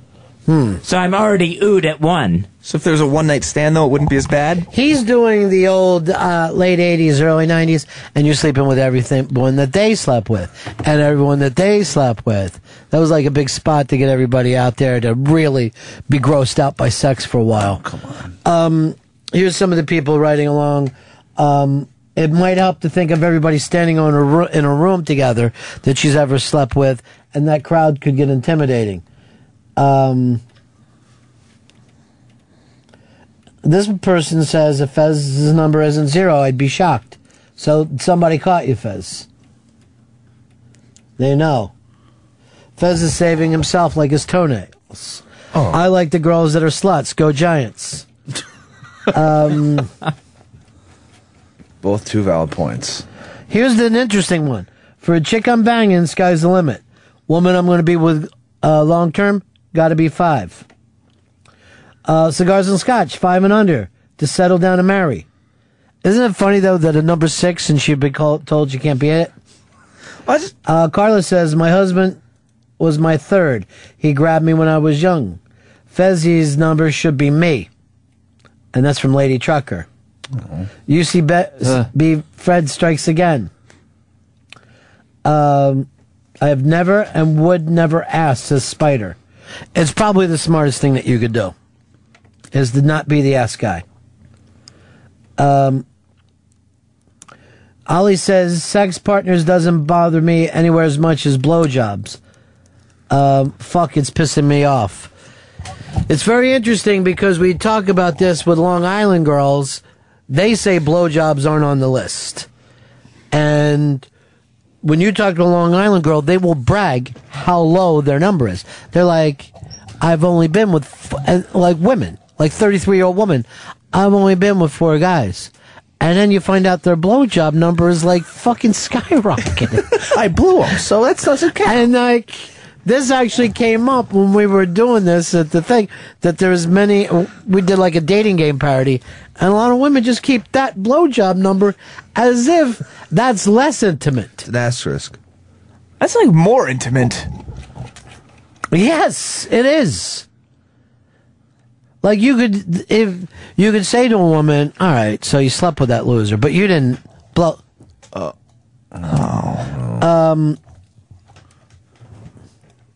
let's go over here to uh, Luke in Florida. You're on Ron Fez. What's up, Ronnie B? Yeah.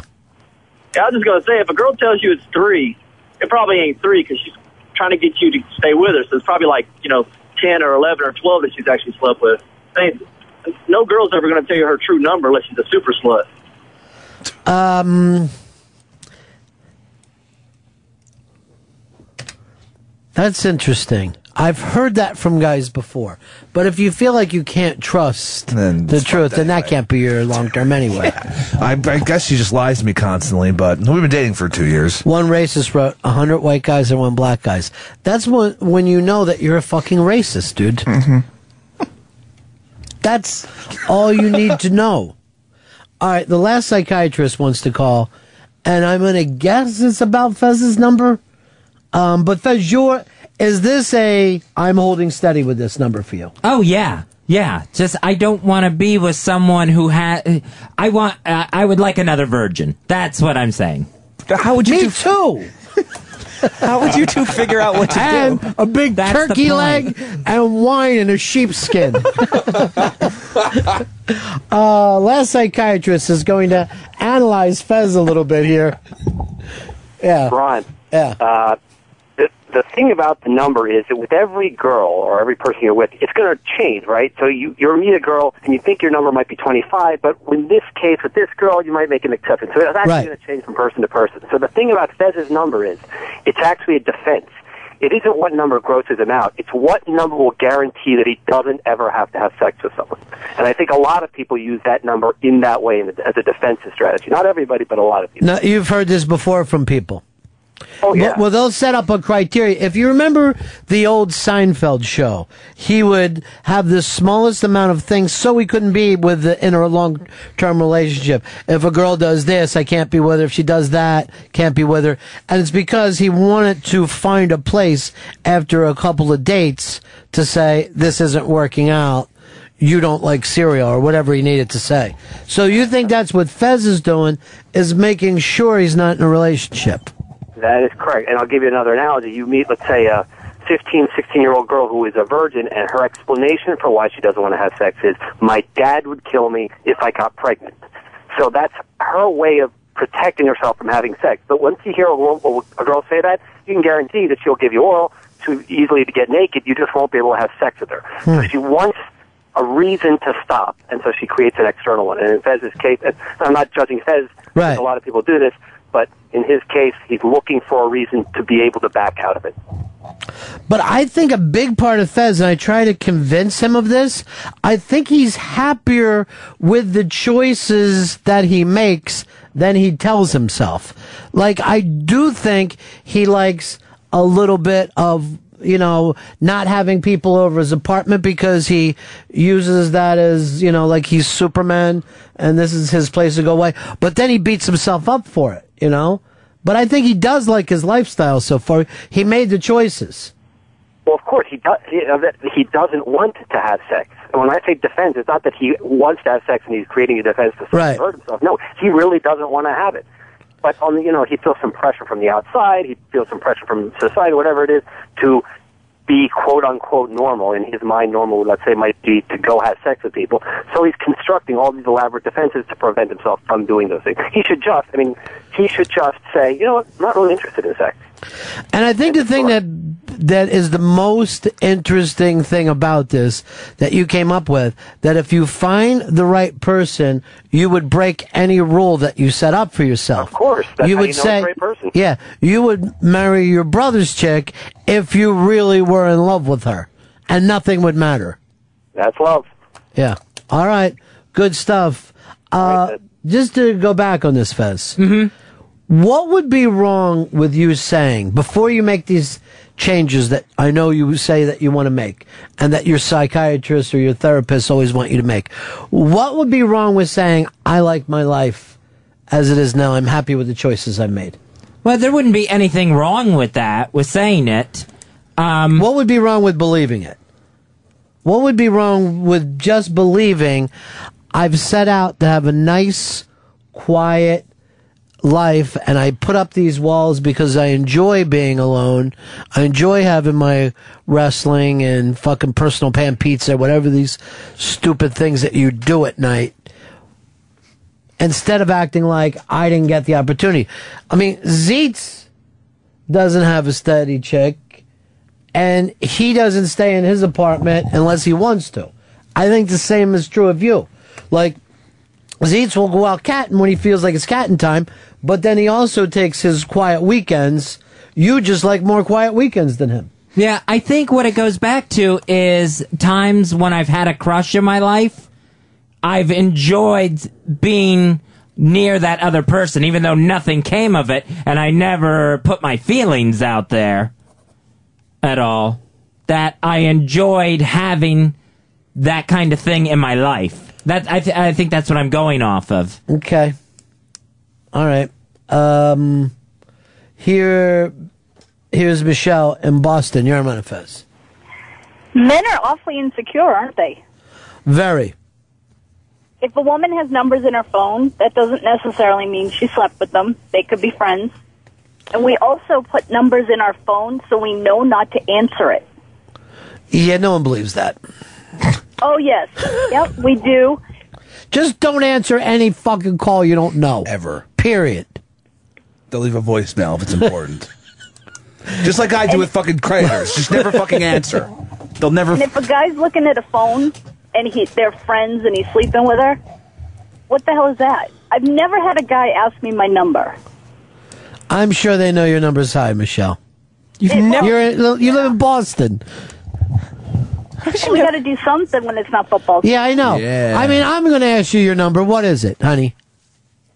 seven. Oh, Jesus! Oh, Slut train! Slut train! yeah! Yeah! Jizz dumper! Oh. I like her. I like the Boston girls because you know they would lie for you. Yeah, they're down. I don't understand these guys that are saying that they want a girl's hookup number. They don't care if they're hooking up with her, but if they're gonna be with her, the number matters. Cause like these girl, like the numbers won't add up. Like these guys still want to have one night stands themselves, so those girls' numbers are gonna. No, no, there's nothing logical about this. Okay. Yeah, th- th- we don't live in a society of logic. We live in a society of knee jerk reactions. But I do like what last psychiatrist said, where you set up these false things to get out of them. Oh, the best thing in college was when a girl would say, "I'm not gonna have sex with you," because that would mean you were gonna get oral sex, which is what he said about that is totally true. Like high school girls in that age, like How many guys did you have oral sex with? I didn't have oral sex with any guys. I thought I'd. I thought I'd catch you. Your father will kill you if you get pregnant. if you get AIDS again. I think you got AIDS now, if I'm going to be totally honest. I don't. I'm going to be totally I honest. sure. Do you? Um, it takes a while to show up. Here's Andy in Boston. You're on Fez. I would say, uh, so hear me out on this. Going to the numbers. Um, I know I've known my wife since high school. She had one boyfriend entire high school. I think seven, eight years, and it was more or less a friendship. She had sex with him, and then she had sex outside of high school once, and then we ended up hooking up in uh, after college. Been with her for 11 years since then. It's not an insecurity thing, but I got to tell you something. There's one thing that really, really keeps me on the straight now and staying monogamous with her is the fact that she's fucking uh, two two men in her whole life. So I mean, the numbers thing does play in a little bit. I mean, that's to this day that's huge to me. Um, you know, she told me she fucked 15 dudes. Like, you know, you, you know, you, it is what it is. You can't do nothing about it. But the fact that the number's so low is amazing. I just wonder if there's uh, many other girls outside of college that have only fucked one or two dudes. Yeah, ugly girls. I'm sure that there's plenty of ugly girls. Oh yeah. Um, and this is another reason is a lie, ladies. You could hear that it gives him a sense of uh, that. Um, Guys lie to girls too, though. Uh, Chris, you're on Ron Fez. So, fellas, I do think the sheer number is important, but I think age and age discrepancy is just as important. And I'll, I'll give you an example. So, when I was 21, I was dating a 21 year old girl, and she said her number was 47, which was shocking to me. But the more shocking part was she said that the oldest guy she had slept with was 62. And when a 21 year old sleeps with a 62 year old, she has one purpose in that relationship, and it's to get worked. And that was the last time we had sex. Can I get her number? I want to just check on some of this. All right, thanks. Um, let's go over to uh, Ron in Buffalo. You're on Ron Fez. Hey, Ron, how you doing? Yeah. I uh, maybe I just want to psychologically have you explain this to me because when I've ever been with a chick, I just figure I'm getting it in and I don't care. Is there something wrong with me that I've never been ever been able to understand, like the human draw to find out the number? Like, what is it? Why do we want to find that out? Well, I, I don't think that anybody has a problem with this on a one night stand basis. I think it's, is this, you know, am I dealing with wife or mommy material for my kids? I mean, like, like, all right, what, you're saying three a year, right? Uh, Yeah, yeah, three or four a year. now, would it seem weird to you if during a conversation now your mom said to you, Hey, I was with 33 dudes before your dad. Yeah. I did some wild shit back in the day. Yeah, that's weird, but that's like you know the psychology. You never want to hear your mom say that. If it was even my my aunt or somebody, I wouldn't care as much. But because it's my mom, it's Yeah. it's like that weird child But see, thing. I think that's what people do. do. They try to set that up for their kids. You know what I mean? They try to say, um, you, you want to go, son, your mom's kind of naive. If you got any questions, come to me. Not the other way around. All right, let's go to the new intern who we still haven't named yet. Uh, Fred, have you had a name you're floating around yet? I like the artist. I don't know. We we had some conversations. He's telling me about uh you know things that he likes stand up. He likes apparently he likes 3D animation. He loves he loves the three All dimension. right, we might be calling him Tintin then. I don't know. I don't know where this is going. All right, let's get uh, his number. All right, so so like I was saying, it doesn't matter to me the n- lifetime number, but Mm-hmm. within the last year, that that's what matters to me. So immediately before, as long as she hasn't been, because if she, uh, everyone has phases where they're gonna have sex with more people. I would think. All right, so what's your yearly over- number? Over four within the last year. Uh, you won a season. So here's his deal. Much like how many sports a man can possibly follow, four becomes it. It's summer. Time for new cock. Hmm. Um, I hear Latinos in this year. all right. Oh, Zito. You get really mad at him, don't you? Seriously, let's be honest about this. He aggravates you. Oh, at times he can be very. And yet, Zeets, does does Hicks aggravate you? No. You get the biggest Well, kick out of him. I get the biggest kick out of him. He only aggravates me when I when I just see him ruining his life. And I'm like, don't do that. What's, what's wrong? Stop How can doing you that. fucking opinion? Decisions. you don't even know how to pick your own words. now, how do you think, see him ruining his Just life? be like, hey, don't eat that breakfast. Not because I want it. Yeah. Because I think it's going to make you terribly unhealthy long term. All right, you've got to give healthier breakfast. We've talked about this. He won't eat it. He'll eat like a nice bagel. I bet if you got him a bagel with cream cheese, he would eat it. I wouldn't mind a bagel. See, Fezzi, you're not taking. This is what kills me about you. You don't take the interest in the results. Like Zeitz is watching the results, and you're living. I've never seen him turn down a thing. I bet the fucker would eat a salad if there was nothing else there. Did once. But I t- I'll take a pack of cigarettes for breakfast too. So you know, it's it's a wide range of things. You're Fez. If he was a goldfish, you would have killed him by now. Also, there's just nothing sadder than watching him roll his own cigarettes. it just seems ridiculous. Hey, it fucking saves money. It's I like know. ten bucks for a pouch of cig- fucking tobacco. looks cool. Thank you. You yeah, it's Fred. considered a hip thing to roll your own cigarettes. really? Yeah. Well, this is monetary reasons, not Yeah, cool. he, he wouldn't if he didn't have yeah. I know, but don't you think he's smoking less? I don't think so. I, I, I do smoke less because there's no filters on. the I mean, do you really want him to smoke more? No, I want him to stop smoking. But Marlboro sent me a bunch of coupons in the mail yesterday, Oh, so God. I'm gonna be buying me some fucking packs of cigarettes soon. I worry. That's all. I like when Marlboro sends me things. Waiting for the trip to that ranch. Um, It's gonna be great. I start buying cigarettes too, can I come? yeah, sure. Okay. so you're really worried about him overall? Yes. The smoking, the bad eating habits, Gambling. gambling, drinking. Yes, in moderation, any of these things would be fine. He's not a moderation Exact- guy. I- I you know what I mean? Like, I like to have a big pot of vices I can stir up. all I the mean, same time. honestly, he's going to have to be one of those guys who, as they say, bottoms out. Um, I don't know. he's got a girlfriend who accepts him as he is, uh, and so no matter what we say will ever matter to him because he has that place of safety to go. She's happy with the choices Oh, you no, make. Of course not. She just says, "I accept you as you are." But she loves me, thank Right. God. But you know, she wants me to fucking be a better person too. Yeah, but what would she like you to change? It's fucking, you know, probably the drinking and the drugging. Yeah, get healthier, sure. And I, I, I, I know that she's probably right, but you know, I, I have But what? problems. Is it psychological for you? No, it's it's it's fun to get fucked up. All right, so it's just fun. You prefer getting fucked up to anything else. That's true. Put it like that.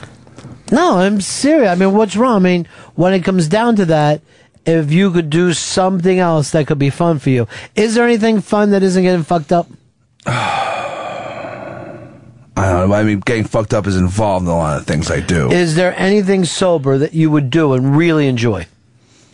Watching movies, maybe, or reading books, maybe. You do that very much. Not as often as I should. Right. Take back with a nice book.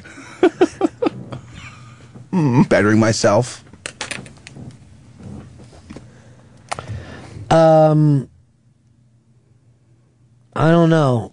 I, I Zeitz brings this up all the time. I wouldn't because I don't say it to other men. You know, I don't think that you say it. To a I- man. I worry. I don't like to be like a nagging fucking girlfriend like Zeitz is to you.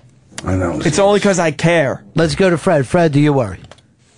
I worry a little bit about him, but there's nothing I can do. Like I, there's nothing I can say to him. He has to want to do it himself, and he doesn't want to. So that's And fine for him. Obviously, Fez doesn't worry because he brings him bad food every morning. You don't bring him oatmeal. Oh. You don't bring him anything that could maybe be good for him. He's gonna get the healthiest shit tomorrow morning. It's gonna be crazy. You act like Fez doesn't only tries to, to please and doesn't have the passion to bring in his own ideas. I find that hard to believe. Zito just wants breakfast to end. He wants it cut out of Hicks' life altogether.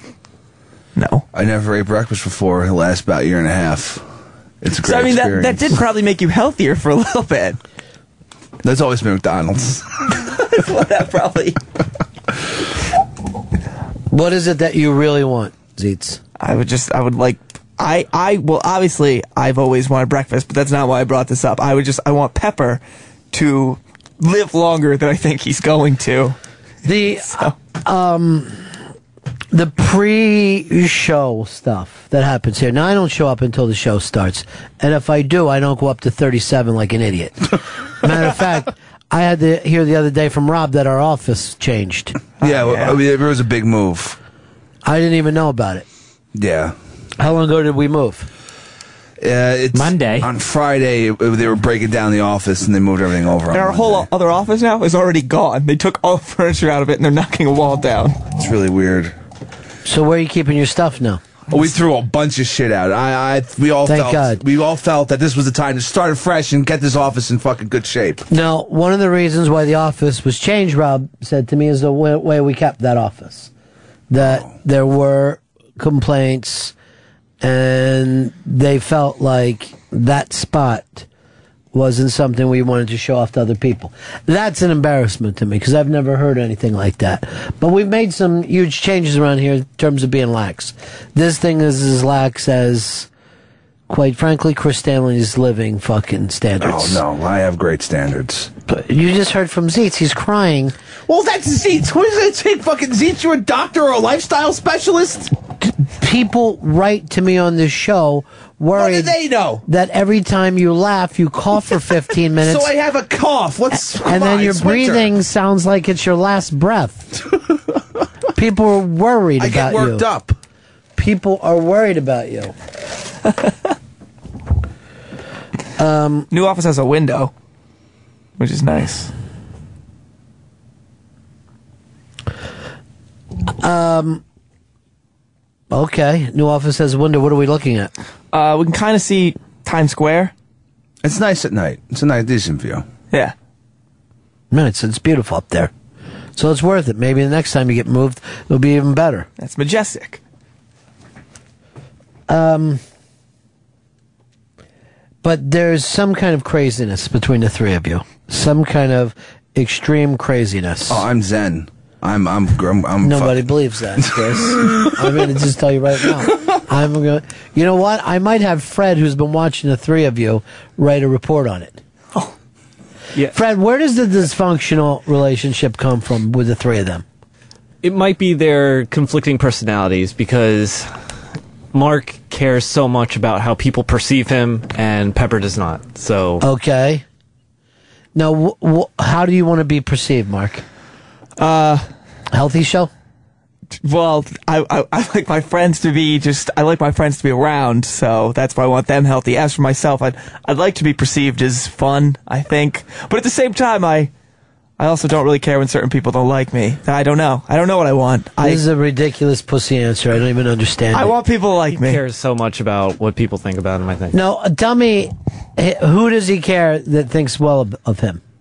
Me, Hicks, new intern, everybody. I think he just wants people to like him. I do so much. Everyone who interacts with him, Fred. Why do you, why do you got to work for it? There's there's something likable in you till you start talking. I know. It's only your values that people don't admire. It's not you. It's what you desire that seems so lame and awful. You know, there's a. it is. I was reading this thing today. Uh, Seinfeld did some fucking interview, and he said when he was at the height of his fame with Seinfeld, he didn't like it, he wasn't comfortable, and he wanted out. And it was so great for him just to be done with it and go back and just, you know, work in clubs again and behind the scenes. And I'm like, that's interesting because most people don't realize that. Then I started reading the comments, and everybody was yelling at him, "What a fucking liar! No one asked you to be on Seinfeld. You're a dick." And I'm like, why won't people listen when people tell you that fame is not the best fucking thing in the world? It's not a healthy way to live. Because everyone doesn't, they don't care. They can only see that it's the best thing ever. All right, but the thought of walking down the street and having everyone stop you. That might be a great experience once, but would you want to live your entire life that way? No, it'd be such a pain in the ass. But no one thinks long term. Here's the other thing. When they fantasize about it, you don't realize how many fucking dicks and yahoos are going to come up to you. You know what I mean? Like every fucking person that you would avoid in your life is going to come up to you. You're so great, man. You're the best thing ever. God damn, take a picture with me. Take a picture with my disgusting wife. Here, I'm on the phone with my dad. Talk to him. I mean, it would be a fucking lunatic nightmare. I don't wear my PJ pants anymore. No, you couldn't do a lot of things. You know, it's really funny that you say that. They do, you know how they would always do the who's got style and who doesn't things, who's wearing a dress?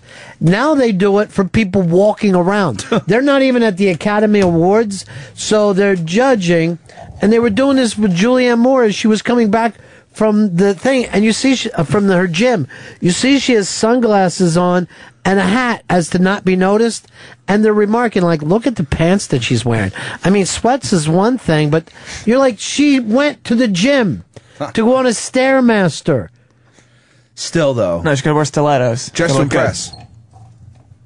That's why I think Twitter is like somewhat fucking w- weirdly interesting because it goes to show how much people wish that they were celebrities.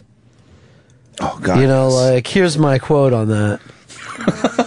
I'm going to give you a quote right now, so run with it. Here's a press release. But you, it's very rare that you run into people who've achieved. Like, I do think that there's certain levels of fame that would be great. I mean, for me, if you were a novelist where you, your name carried something, but not necessarily what you, who you are, Yeah. that would be great. Like, if you could call up and go like this, I don't want to make a big thing about this, but I wrote The World According to Garp. so if you can get me into your restaurant. John Irving? Yes, that's you? me. Yeah, I didn't want to make a big deal out of it. I just want a table. And then everybody there wouldn't know.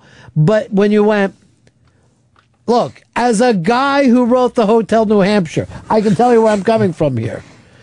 Um, so I think there's there's certain kind of fame that would be kind of cool, but I I don't think that you'd ever really want to go what through Brad Pitt goes through on a fucking daily basis. Well, he has he has a fucking security detail with him at all times, and if if there's he's so fucking reclusive, right? That if there's pictures of him just doing normal shit, it's worth money.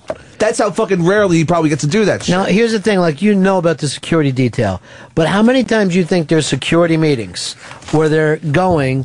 All right, let's talk about the kids. What do they have this week? All right, they got school. Then they want to go to Jamboree, so we need two guys for that. Uh, Brad, where are you going to be? You know, they must be having meetings constantly just about travel plans. Uh, Brad, we're moving you out of 718 hotel room. We're moving you 813. We think that's a better place to keep an eye on things. Keep you away from the elevator. That way, if someone comes out of the elevator, guns blazing. What like, why can't I just, fucking room. go? I want to go to the Days Inn. Um,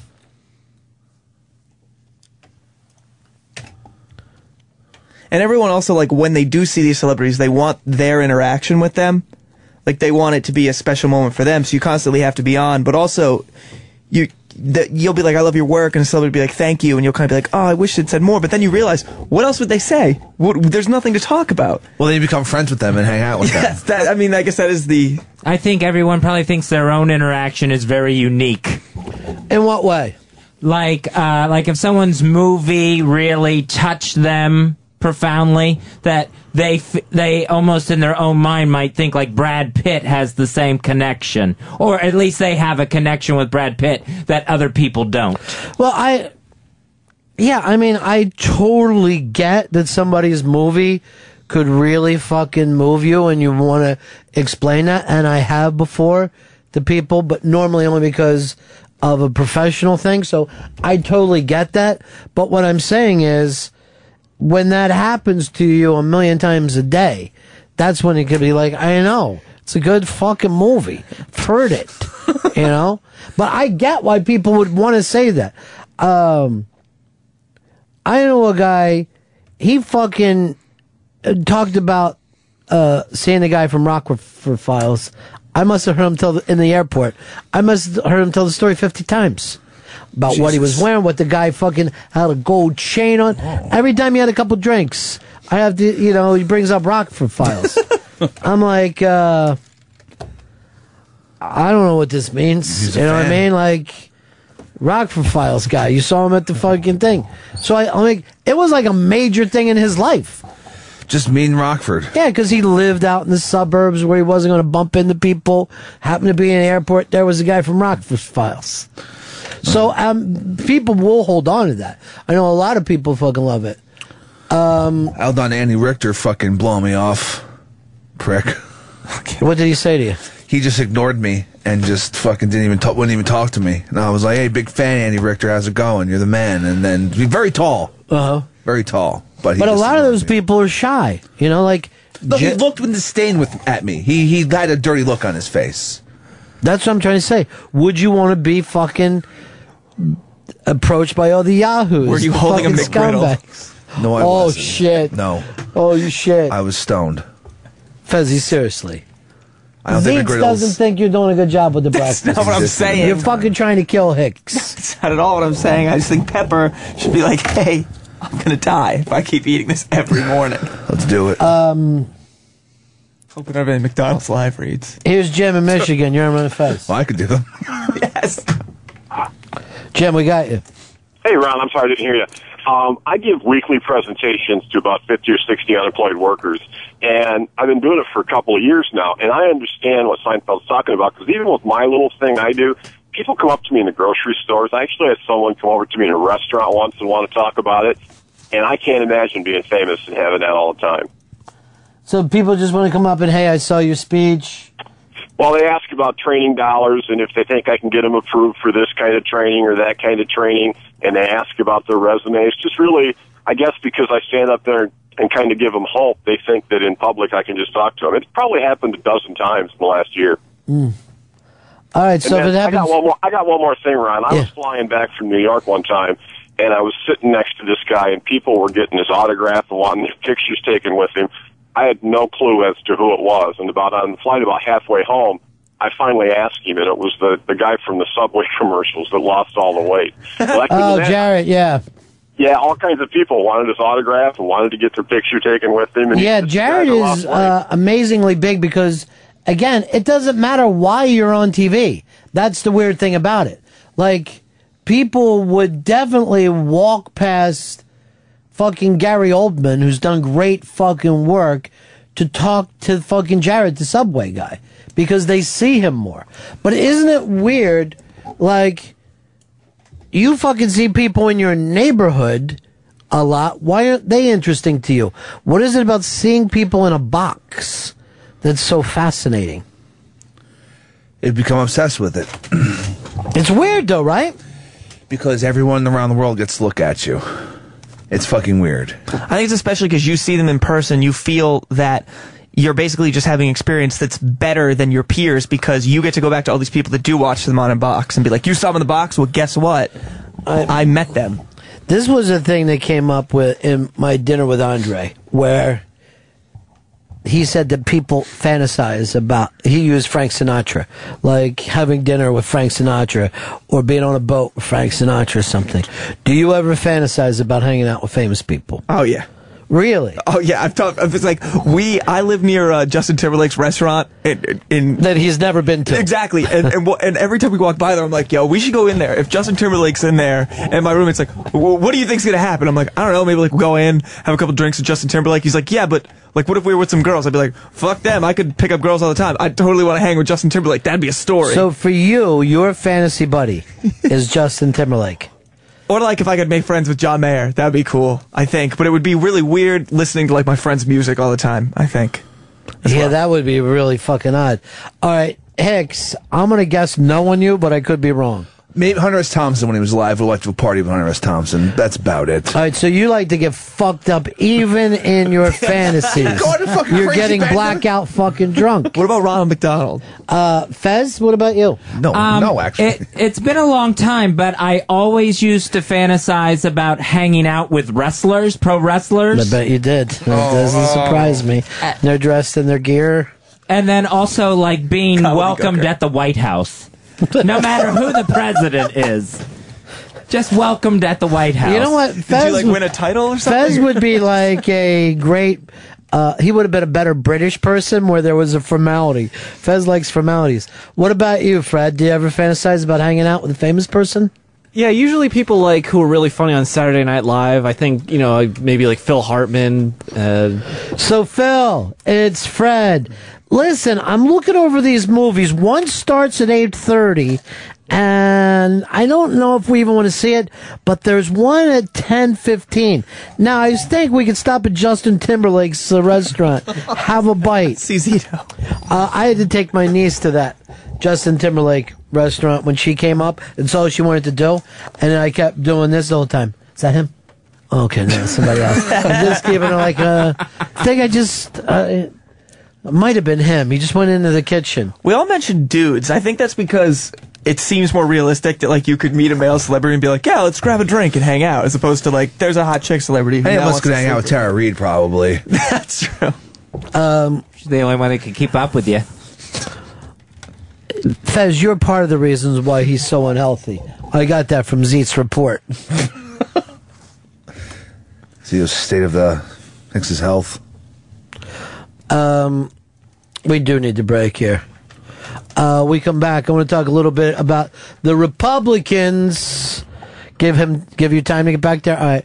The Republicans are running hard at each other on uh, a very, very uh, personal campaign. They're discussing it with each other. Um, and we'll come back and talk about that a little bit. It's the Ron and Fez show. Ron Bennington, Fez Whatley. This is the Ron and Fez Show. Ron Bennington, Fez Whatley. This is the Ron and Fez Show. The president makes decisions. He's the decider. The press secretary announces those decisions, and you people of the press type those decisions down. Make, announce, type. Just put them through a spell check and go home.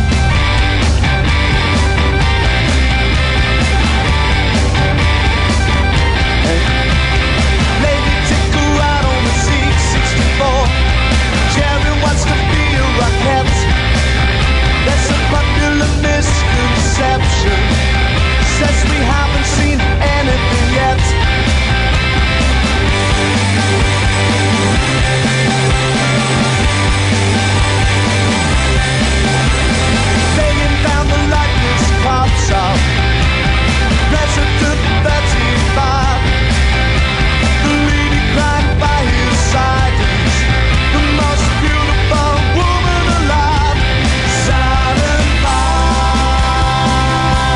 It's the Ron and Fez show. 866 Ron Zero Fez. 866 Ron Zero Fez. We're talking about Newt Gingrich, who uh, is in a dogfight right now with Mitt Romney. The Republicans are far more interesting than the Democrats right now. I mean, the Democrats, we just got Obama. Who doesn't know him? But the Republicans seem to want this bad. Some people worried that they're blooding each other up too much. Uh, last night, apparently, I didn't watch it, but Mitt Romney uh, did a much better job against Newt. Uh, but Mitt Romney is running this ad, and I've got friends in Florida who said that this ad is running round the clock. Now, uh, you can see the ad up on the Interrobang. It's actually just being read in, uh, run in Florida. Uh, check it out at theibang.com. But one of the interesting things as you get into this tech ad, uh, Hicks, notice how hideous the pictures of Newt are. You could not find worse pictures of the man. Sounds awesome. I'm not saying that he's, you know, the Marlboro man, but you could find better pictures of him. But, um, Mitt basically acts like Newt is the worst person who ever lived. Uh, and I'm just wondering from you guys whether the attack ad would work for you or take you in the other direction and turn you against the attacker. But watch this ad. While Florida families lost everything in the housing crisis, Newt Gingrich cashed in. Gingrich was paid over $1.6 million by the scandal-ridden agency that helped create the crisis. And I offered advice, and my advice as a historian. An historian? Really? Sanctioned for ethics violations, Gingrich resigned from Congress in disgrace and then cashed in as a DC insider. If Newt wins, this guy would be very happy. I'm Mitt Romney, and I approve this message. So, for two guys that kind of agree on everything, more or less, I mean, they're not going to be doing different things if elected president. They're both saying each other's personalities are disgusting. Uh, Newt has had made uh, Mitt give his stuff out today. But if you lived in Florida and saw this, whose side would you be on after that ad? I'd be on Newt Gingrich's side. I think Mitt Romney comes. The ad went too far for you. Yeah, it, it, these attack ads I think are designed to go too far almost. Right, and they're, you're it's it's fucking just dirty to make these terrible things and just lay it out on TV constantly. But here's the thing that you have to remember. People might say that, but they have the numbers that attack ads work. That attack ads, that somebody's sitting there on their dinner tray, right? And going like this, oh my God, look how ugly Newt is. And look how, look, he's friends with Obama. He's a DC look how happy insider." they are. look how happy those DC insiders are. And, and, and they, he's trying to take our house away. And he wants to piss down children's throats. So they do kind of work. Um, Freddie, where are you on this one? I'm gonna have to side with Romney on this one. It made him, it made Newt Gingrich look really bad. He's a historian. It's disgusting. but I'm being serious now. Wh- who would you vote for just based on that ad? Romney. Really, the ad would move you over. Yeah, I mean, you know, he resigned in disgrace. well, you saw it in red too. You saw resigned and the other one in red. What about you, Fez? I would support Newt after seeing this. Now, is this like you don't know much about either one of them? Right. You, you would support Newt. You know what? I think the ad had me until the really part. Then, for some reason, that was such a sarcastic turnoff to me that I uh, went, yeah, uh, I'll support Newt. I don't like the guy who's putting this ad out there, whoever he is. What's Mitt Romney? Well, if I didn't know anything about it. Oh. Um, it is interesting. Now, Mitt had to, uh, and finally did, put his tax, tax returns, which was a big part that cost him South Carolina, making sure they get it out in time for Florida. When is the Florida vote, Fez? It is one week from today. All right, one week from today. So we got a while to go. Um, how I haven't seen anything about the returns. You've looked at them, Fez? I've seen some things about them. Uh, I think huge mistake by Mitt Romney. I know every candidate does it now, but he put this out there. He made. He put. Well, he has to put it out there, right? You have to. No, you don't have to. Well, why are they making Mitt do it then? He was uh, Newt forced him into it. Yeah. You, you have to put out your financial records about your campaign and everything. Right. But you don't have to release your personal tax returns. Well, why did they want his personal tax returns released? uh, Newt wanted to put it out there to say, "Hey, what are, are you like this Bain thing he was involved in? What's what was going on there?" And, you know, Newt wanted several years. So Mitt put out, uh, 2010s and his estimate, uh, estimate for 2011. He's put out basically two years. And I think huge mistake. I think this might have cost him. Well, first of all, it cost him when he didn't put it out. But what is on there that's so wrong? Was it drug money? What did he do? That he paid a such a low tax rate, more than the average American. Well, he pays that because of the way he makes his money is just based on things that he invested in years ago. Right, it's because it's investments and he doesn't actually go to a job and clock in. Right. But he put it out there early, I think like last week. He goes, I think I paid probably 15%. Right, but he didn't make up the rule. I mean, they're not. I would think that it would be worse if somehow he he fudged his tax returns. His tax returns are done correctly, and Mm-hmm. he paid the correct amount. How can that make you angry? Because it, it doesn't make me angry. I think it's a mistake. But Because I'm trying to understand why. Because there's things in there like he had Swiss bank accounts and money stashed in Luxembourg. All perfectly legal, but from a movie watching America, when you hear Swiss bank account, it just sounds sleazy and the imagination runs away. Well, let, don't try to think for the other people. Focus on yourself. Do you think he's sleazy and he's hiding money? Yeah. Yeah, I think I think he's probably I think we're we're, we're probably scratching the surface here. And here's the other But do you realize that he doesn't do this? He gives his money to investment people.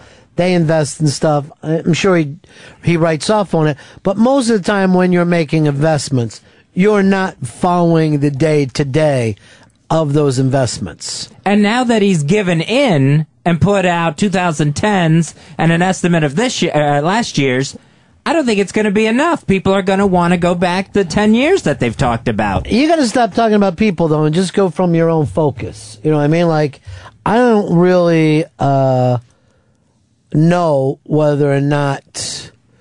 You know, I don't know all the stuff about the Bain stuff at all, mainly because I don't vote in Republican um, primaries, so I'm not paying that close attention to it. Mainly, I'm paying the same kind of attention to the political stuff as I do ESPN.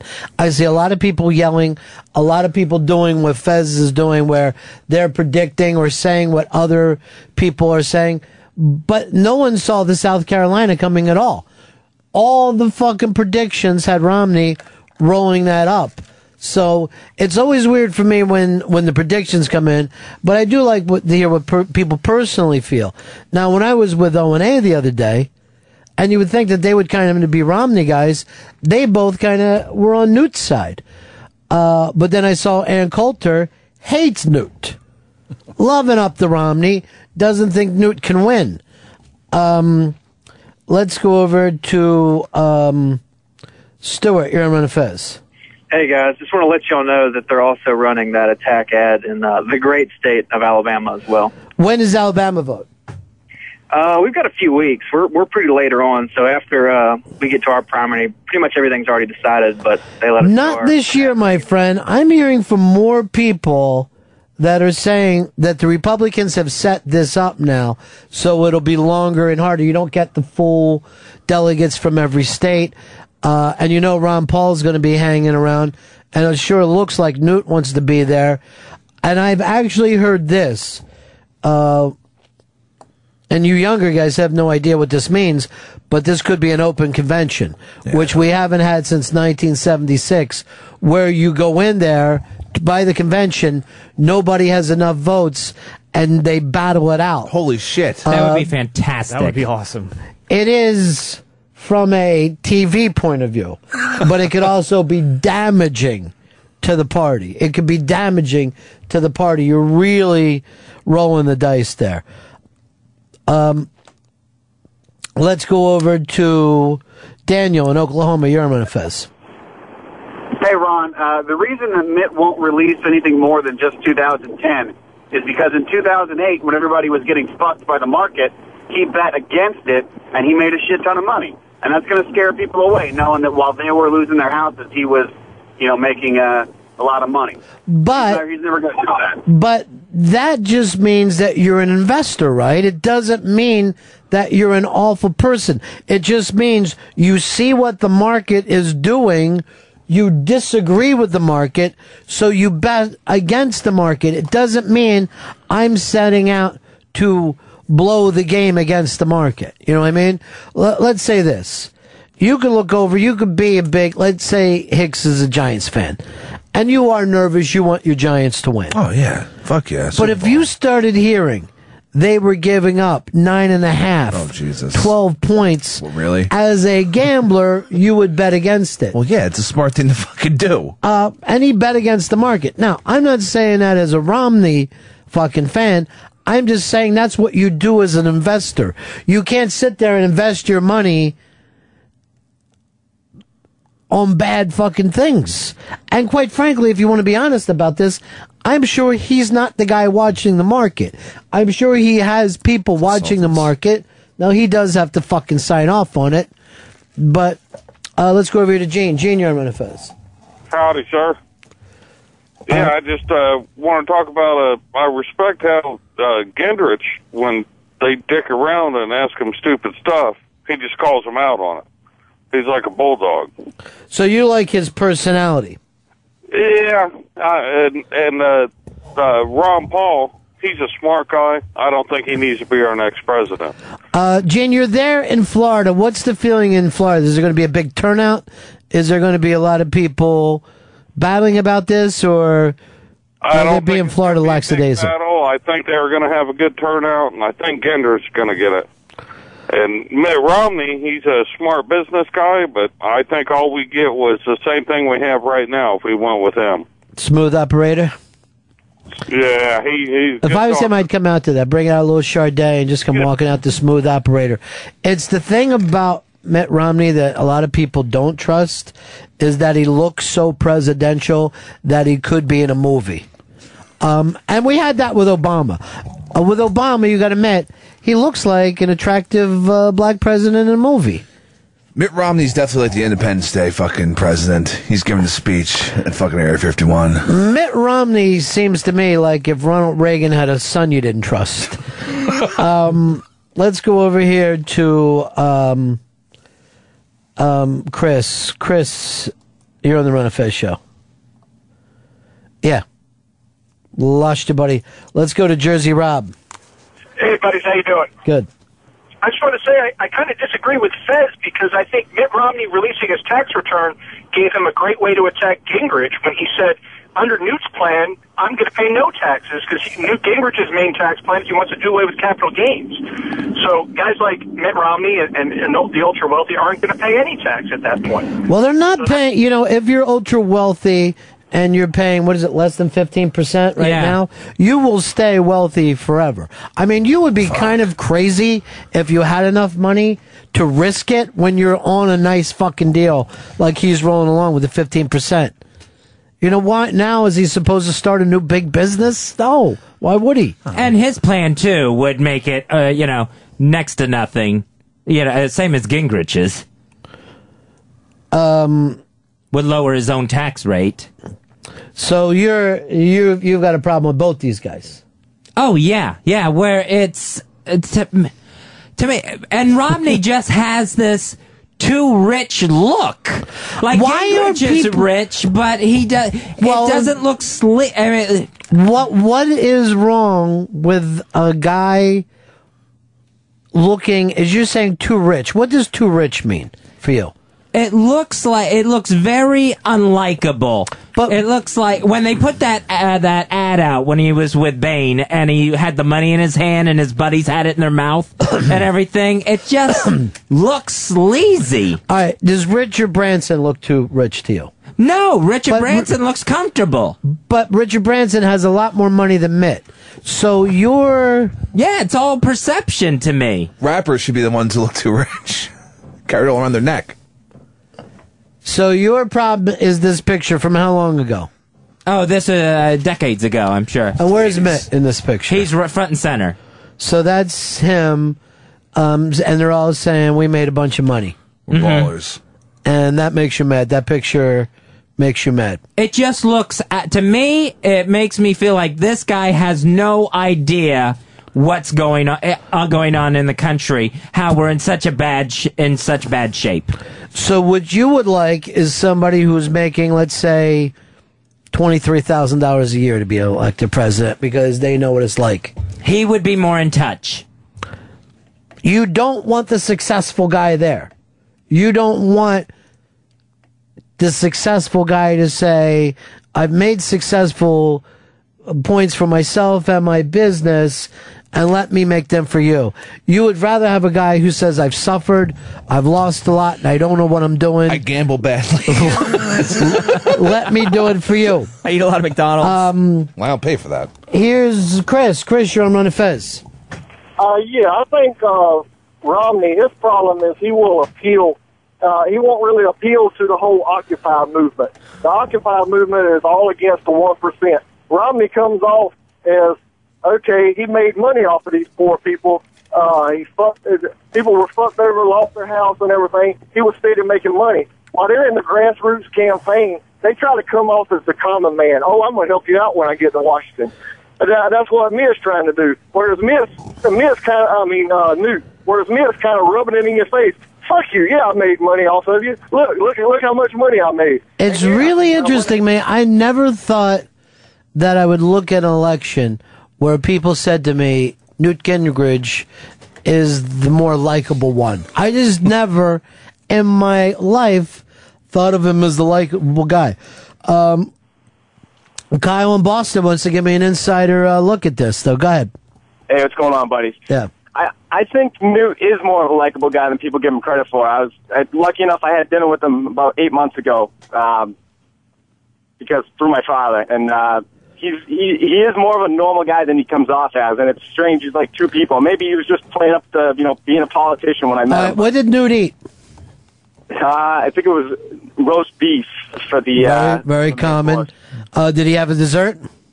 um, it was uh, a catered event, so I'm, I'm sure he had something. Ice cream? piece of cake, maybe, or something. A la mode. A la mode. Uh, all right, so roast beef eater. Uh, that does seem. Um, Charlie in Santa Cruz disagrees with Fez. Go ahead, Charlie. Hey, what's going on, guys? He just comes off, Romney comes off as a game show host, and he, he seems like he feels guilty because he's successful. He's got to take that in and, and, and push on that. It's okay to make money. Well, I think that his people tell him the kind of stuff that Fez is saying be ashamed of your money. So he doesn't want to be too proud of his money because Fez is going, here's a guy with a nice haircut, a nice suit. I hate him. See, but my point is with the tax returns, I think he should probably ju- just have said, no, I'm very well off. Uh, I think releasing the tax return shows everyone exactly how rich he is and how rich he's getting, where that doesn't help him any. I don't understand that thing though because he's not working outside of the system. He's working inside the system. And what you are saying is the exact opposite of what happened. They said, what is he afraid of of us seeing in the tax returns? Which made you think, is he running scams? Apparently he is not. They are out there. He earned his money inside the, the law. He's made his fortune. He's been successful in America, which is what the whole business part of this thing is set up for. Economically, we all want that shot to be successful. Why now is that a point of shame? I th- because I think he should say everything you just said and not let another candidate to make him ret- uh, release his tax returns when he didn't want to. I think that makes him look weak. But I have the feeling that if he didn't, you'd be saying just the opposite today. I think that your perception goes somehow successful guy, uh, bad guy. I felt the same way when Trump made Obama release the birth certificate. I thought it was a bad move. Um, you realize that he's a Republican and they're pro business, and this guy did very, very well in business. Um, Otto in Boston, you're Fez. Uh, hey guys, I, I think this is all. The Republicans are ripping themselves, each other to shreds. They're writing Obama's uh, future campaign ads. I mean, since when has it ever been wrong for a Republican to make a lot of money? I don't know why people are surprised by this and why the party hasn't coalesced around Romney. It makes no sense to me. No, uh, well, I'll tell you why. Is because he's a Mormon, and and you The money, it's the Mormonism. and the y- your party runs into this for you. You've got the pro-business, smaller government people, but then you take all those religious people in your party with you, and you're not making them happy with this Mormon thing. You have to realize how many of your people that are that are Republicans are these Baptists and shit like this. You can't expect them to like a Mormon. You can't. They just they think of Mormon like Scientology. But they're so nice. They're not like I agree with you, but they like the wrong God. And the in the words of those people, Xenu, not mine. baby, Xenu. They believe in gas god. I mean, what does it matter? Um, let's go over here to Sean. Sean, you're on Fez. Hey, boy. Hey, uh, Fezzy, I was just wondering, what monetary figure do you put on someone being too rich?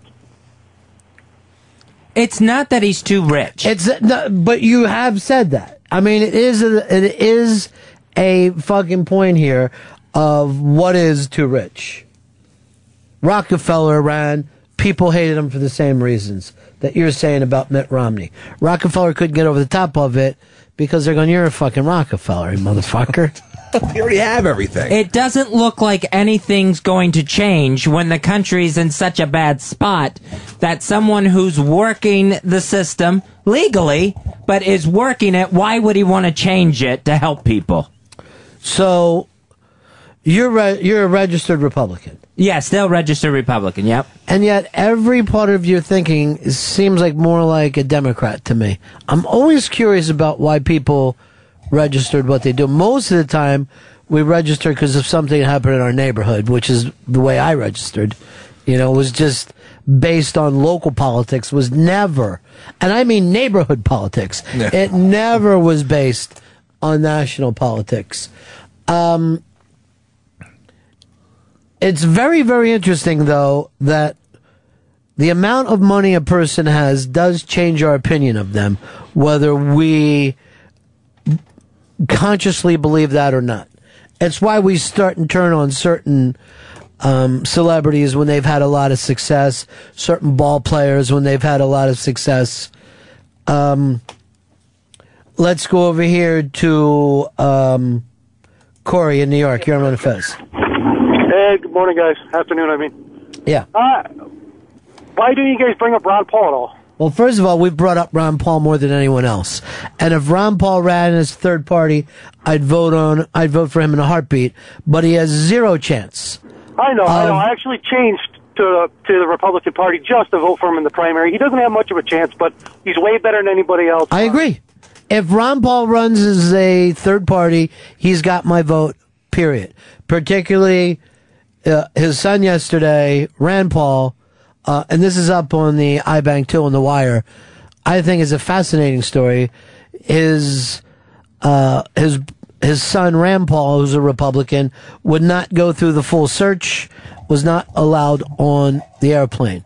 Uh, Ron Paul tweeted, Ron Paul agrees with them 100%. Um, they want to act like stop treating fucking citizens like we're terrorists. It's ridiculous police work if you think Rand Paul is going to take down a plane. He's not. He's a congressman.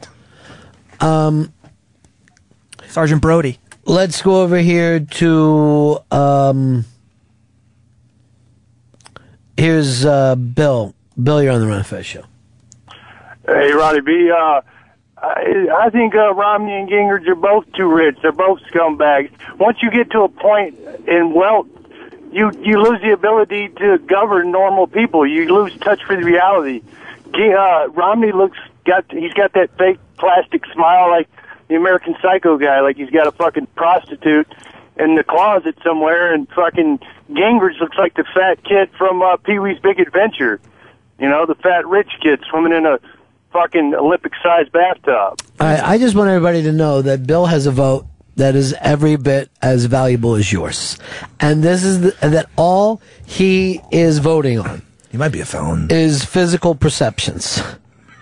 I don't think he's a felon. I really don't. I would never vote for Francis. Um, Francis. Um, I could tell you, Fez actually brought up Francis to me the other day, uh, but I'm not going to say why. According to Fez, Francis attacked him for something that he wrote when you were the editor on Facebook the other day. Fez, you did a great job the other day on um, the ball games. You did a fantastic job. And Fez was editor for the day, and he ran the Facebook part of it. And then somebody who were friends with their girlfriend wrote something. Fez made a little mistake on something. Attack, and I'm like, Fez, come down. Twelve hours later, he's still upset about it, despite the fact that he had a good day. And he kept bringing up Francis, and I'm like, calm it down, Fez. calm it down. The perception thing is the funniest thing in the world to me because we're not taking the time to really look into stuff. We just go by what they sound like, what they look like, and whatever criteria they bring has less meaning than that. Everything is taken out of context of anything they say or do, and then just repeated over and over again. It was Um, a soundbite. Let's go over here to David in Washington. You're on Ron of Fez. Hey, buddy. Um, I actually agree with Fez. I know where he's. I don't think it's too rich. What he's saying is too out of touch. Now, one of the prerequisites to even run for elected office is to be a rich asshole. And 99% of Congress are rich assholes. The president is always a rich asshole. And what they do is once they get in there, they legislate for themselves and their rich asshole friends. And that's what everybody knows. And, and and that's what everybody sees in in these candidates. So the whole country blows, in your opinion. The whole country blows, and we're never going to get it back. Uh, here's Steve in New Jersey. You're on Ron of Hey guys, the most important thing if you watch these debates, it's it's comical. Now Romney's acting like the younger brother, picking on uh, on Newt, talking about all the nonsense. Oh yeah, well I did this, but you did that. The bottom line is you got Ron Paul's the the right message, wrong messenger. He should be in the back room whispering in Santorum's ear in an earpiece, telling him exactly what to say, and Santorum would end up being the candidate. They're doing such a bloodbath to each other that there's no shot that a Republican candidate has a shot to win the presidency this year. I'm I'm really interested in that because the fact of the matter is we don't know that yet. It's so far away. And sometimes it's like they're they're stealing all the press. You know what I mean? Like they're staying so famous that maybe by the end of this will be like we were with Obama. Hey, that dude's been out there for two years. You know what I mean? like he deserves something. Because I kind of feel like Obama became a reality TV star because he had such a long primary, Yeah. then the long battle, and by the end of it, he'd kind of been with the guy for a long time. Right. Well, who, uh, if you had to vote today, you'd vote for who? If I had to vote today, I'd vote for Ron Paul if I had the opportunity. Um, there's no doubt in my mind. I and if that doesn't happen, I'm going to be looking for third party. I'm really just disgusted with what uh, uh, with the with the whole system right now. The, the shame of it is, you know, I'm kind of like you. I went off the line a couple times and went third party a couple times through through the years. But what all that does is that softens the field, and then you end up getting the worst of the the other two. I, I've heard that say, but I don't know. Most of the time that I've ever voted, until the Bush years, I voted straight third party almost across the board, even for some, you know, crazy people, because I think that starts and changes the parties a little bit. But now I couldn't be, I, I really, uh, the fact of the matter is if you look at Mitt, Obama, and, uh, and even Newt, I, I don't know if you could get a piece of paper between the three of them. They're so close in the way that they that they move. I think it's a fucking two headed monster. I really do. I think it doesn't matter whether it's Coke or fucking Pepsi. You're still drinking cola. And I would like a fucking Seven Up every once in a while. Like a Sprite or Dr. Pepper. Can't believe we elected a monster. Because, uh, quite frankly, if you're at a restaurant, you order a Coke, and woman, hey, we don't have Coke, we have Pepsi. You go, yeah, okay. I don't give a fuck. I'm not even going to think about it after the second sip. That's how these two parties are. I am take. Obama's got his State of the Union address tonight. He really should remind people that he shot Bin Laden. Uh, I don't care one way or another. What happens when you're fucking drinking cola? You're drinking fucking cola, dude. It. I don't. You can give me an RC. I wouldn't know what it is. I want something different. Teeth are still gonna rot. I don't know if they're going to stay really fresh with you with a 7 Up, Fred. if I'm being honest. It feels fresher, though. Yeah, I know it does. And it's better with whiskey. Mm.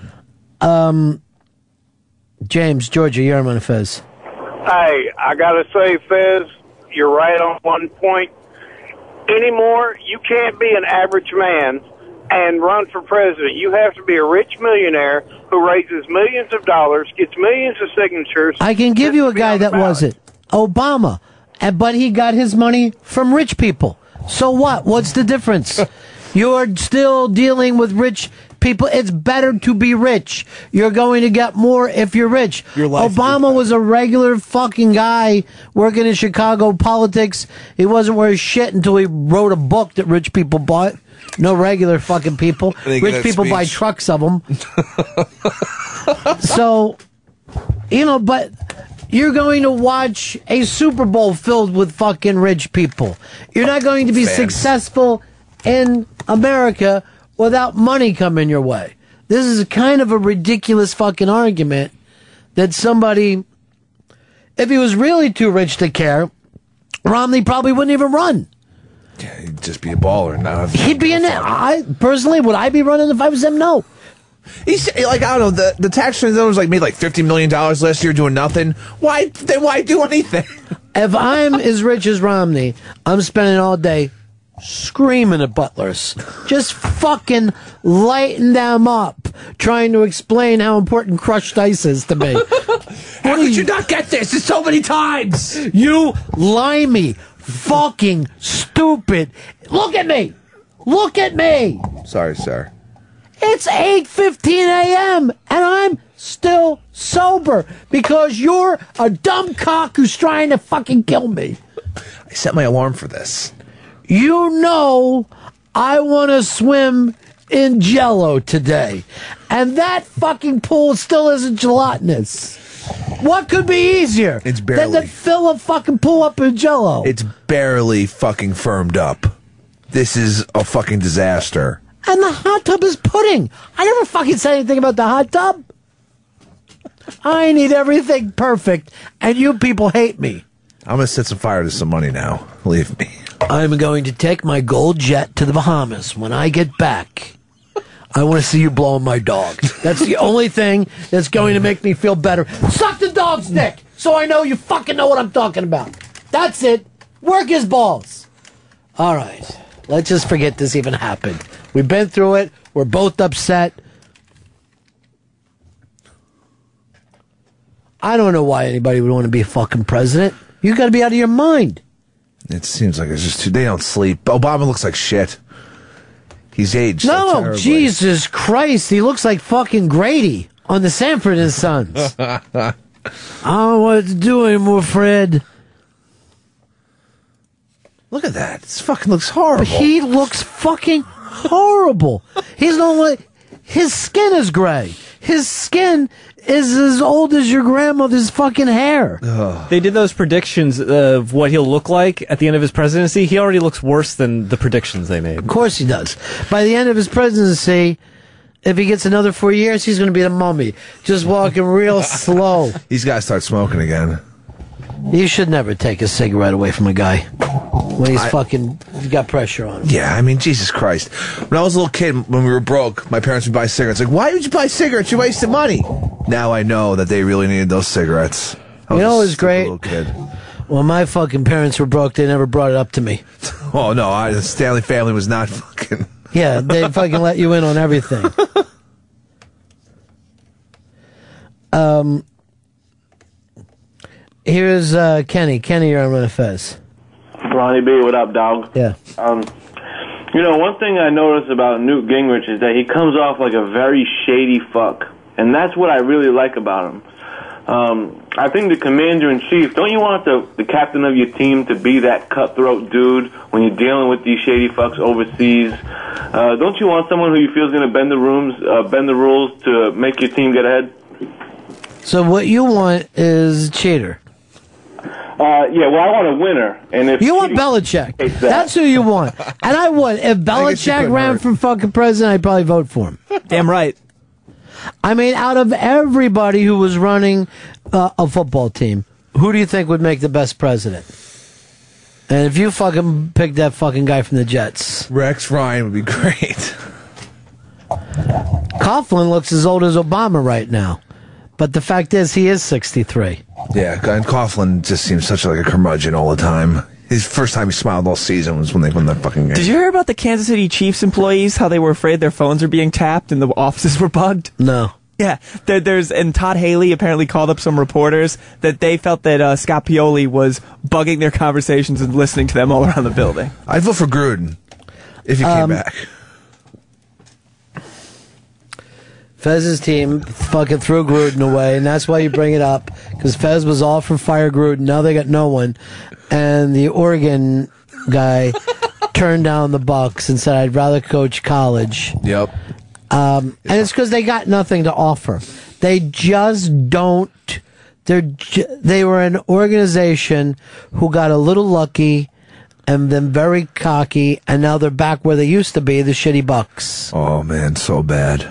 Now, did you want that guy from Oregon, Fez? You know, I hadn't even considered him, but uh, out of all the names I had heard, yeah, I would have liked Chip Kelly. He was going to give you kind of his version of the run and gun too, which would have been, you know, at least fun and interesting and would have flamed out after a year and a half. But when it first starts, when someone starts the run and gun, I forget what he calls it there in Oregon. It's some, spread out bullshit Some thing. duck wing thing or something. But would you rather coach in college or pros?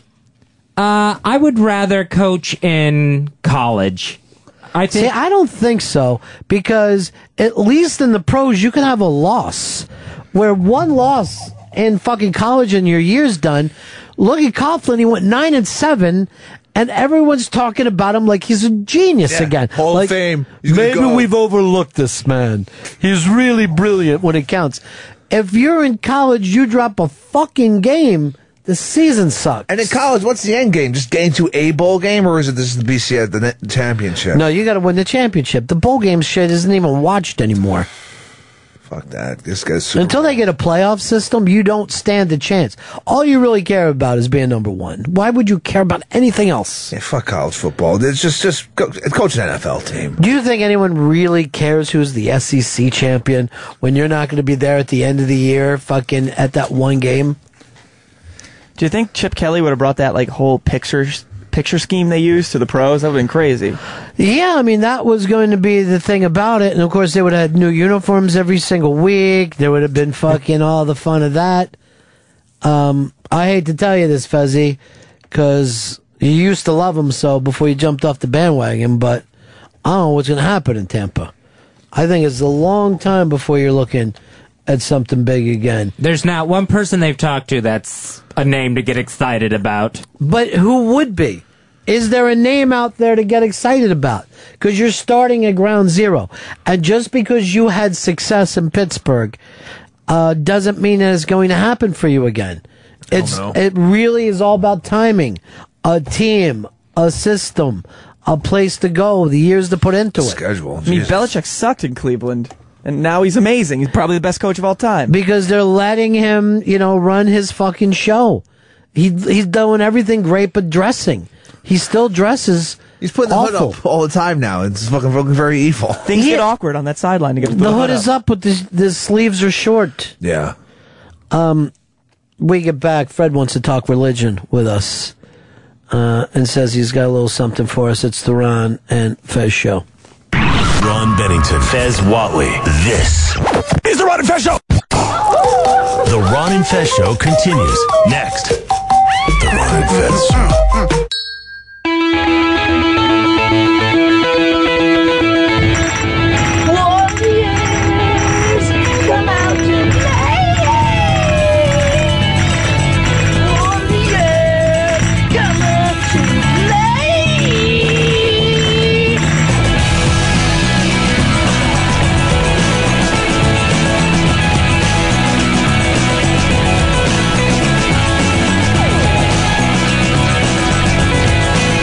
Ron and Fez show.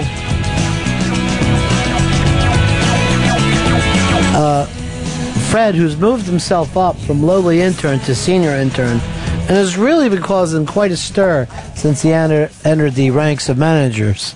Um, I saw you having lunch with Steve Blatter today. Is all that working out, or free? Or? Yeah, you know, we just had to talk about a few things. Uh, you know, a couple possibilities.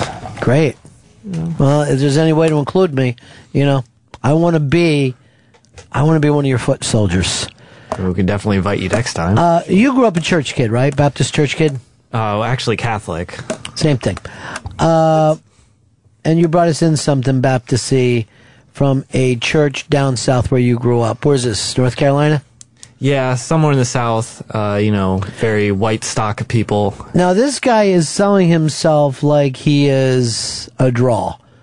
I watched the beginning of this, and we won't play the whole beginning because he starts talking. But when he starts singing, it's unbelievable because he's handling himself like he's a star. and I don't mean this to be disrespectful, but I'm going to let the church people know something. There are a lot of failed entertainers who go into gospel because you fucking people are easier on entertainers than in the secular world. Yeah, there's a lot of. I think that uh, ties into the forgiveness. Like, you know, we're taught to forgive and accept people. But why don't they have a certain amount of? Well, I'll, I'll tell you this: you walk walk into a black church, the entertainment's great. Walk into a white church, and the entertainment blows. It's almost like basketball. It's exactly the same that a white church league in basketball. When you play outside of the CYO, you're like, "Holy shit, we're not as good as we thought we were." lit up. uh, this guy does a song called "Looking for a City," and you brought it in. We'll just take a listen to it.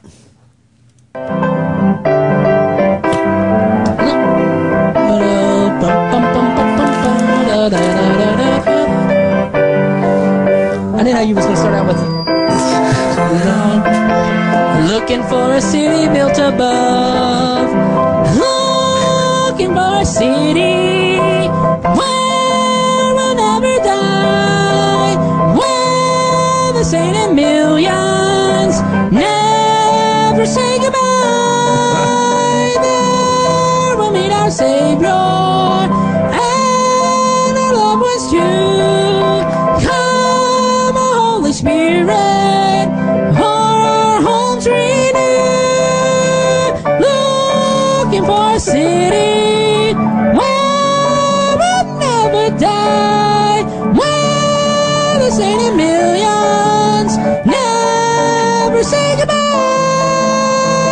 let's stop it for a second. Apparently, this guy's not even fucking around. No, he's very serious, and you heard him. He takes it up an octave from as high as he can go. Uh, a lot of comments on this, Fred. Uh, a lot of comments. Um, looking for a city, maybe the new theme song for the Ron and Fez show. Uh, a lot of stuff in the iBang wired today that's pretty good. Bears attack. I'm sorry, when a bear comes up to a house, it's always great. But even before that, even before the kid falling off the escalator, which is also thrilling, um, we talk about the small moments in life. And for all the money in the world, you can't beat the small moments in life. That's why a picnic can be better than a five star restaurant. That's why throwing a frisbee around might be better for you than taking a trip to Paris because it's an unexpected small pleasure. And they say that money can't always buy it. Here's a case some kids in a third world country with a giant truck tire.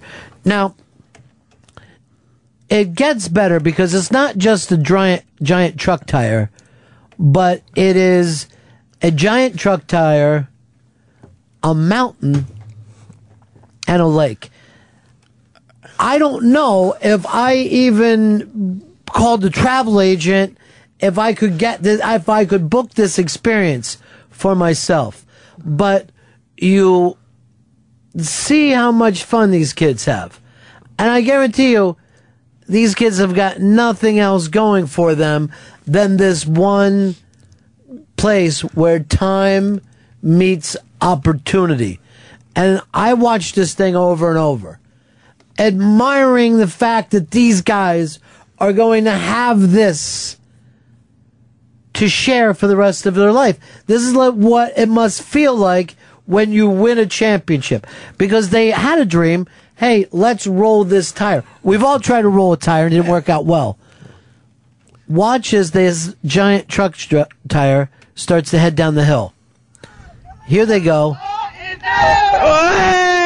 Here it goes. Now they're already happy that it's rolling. Yeah. Watch it hit this. Oh! Look how high that goes up. it hits again. The air it gets is phenomenal here. Shit. oh my god. Now,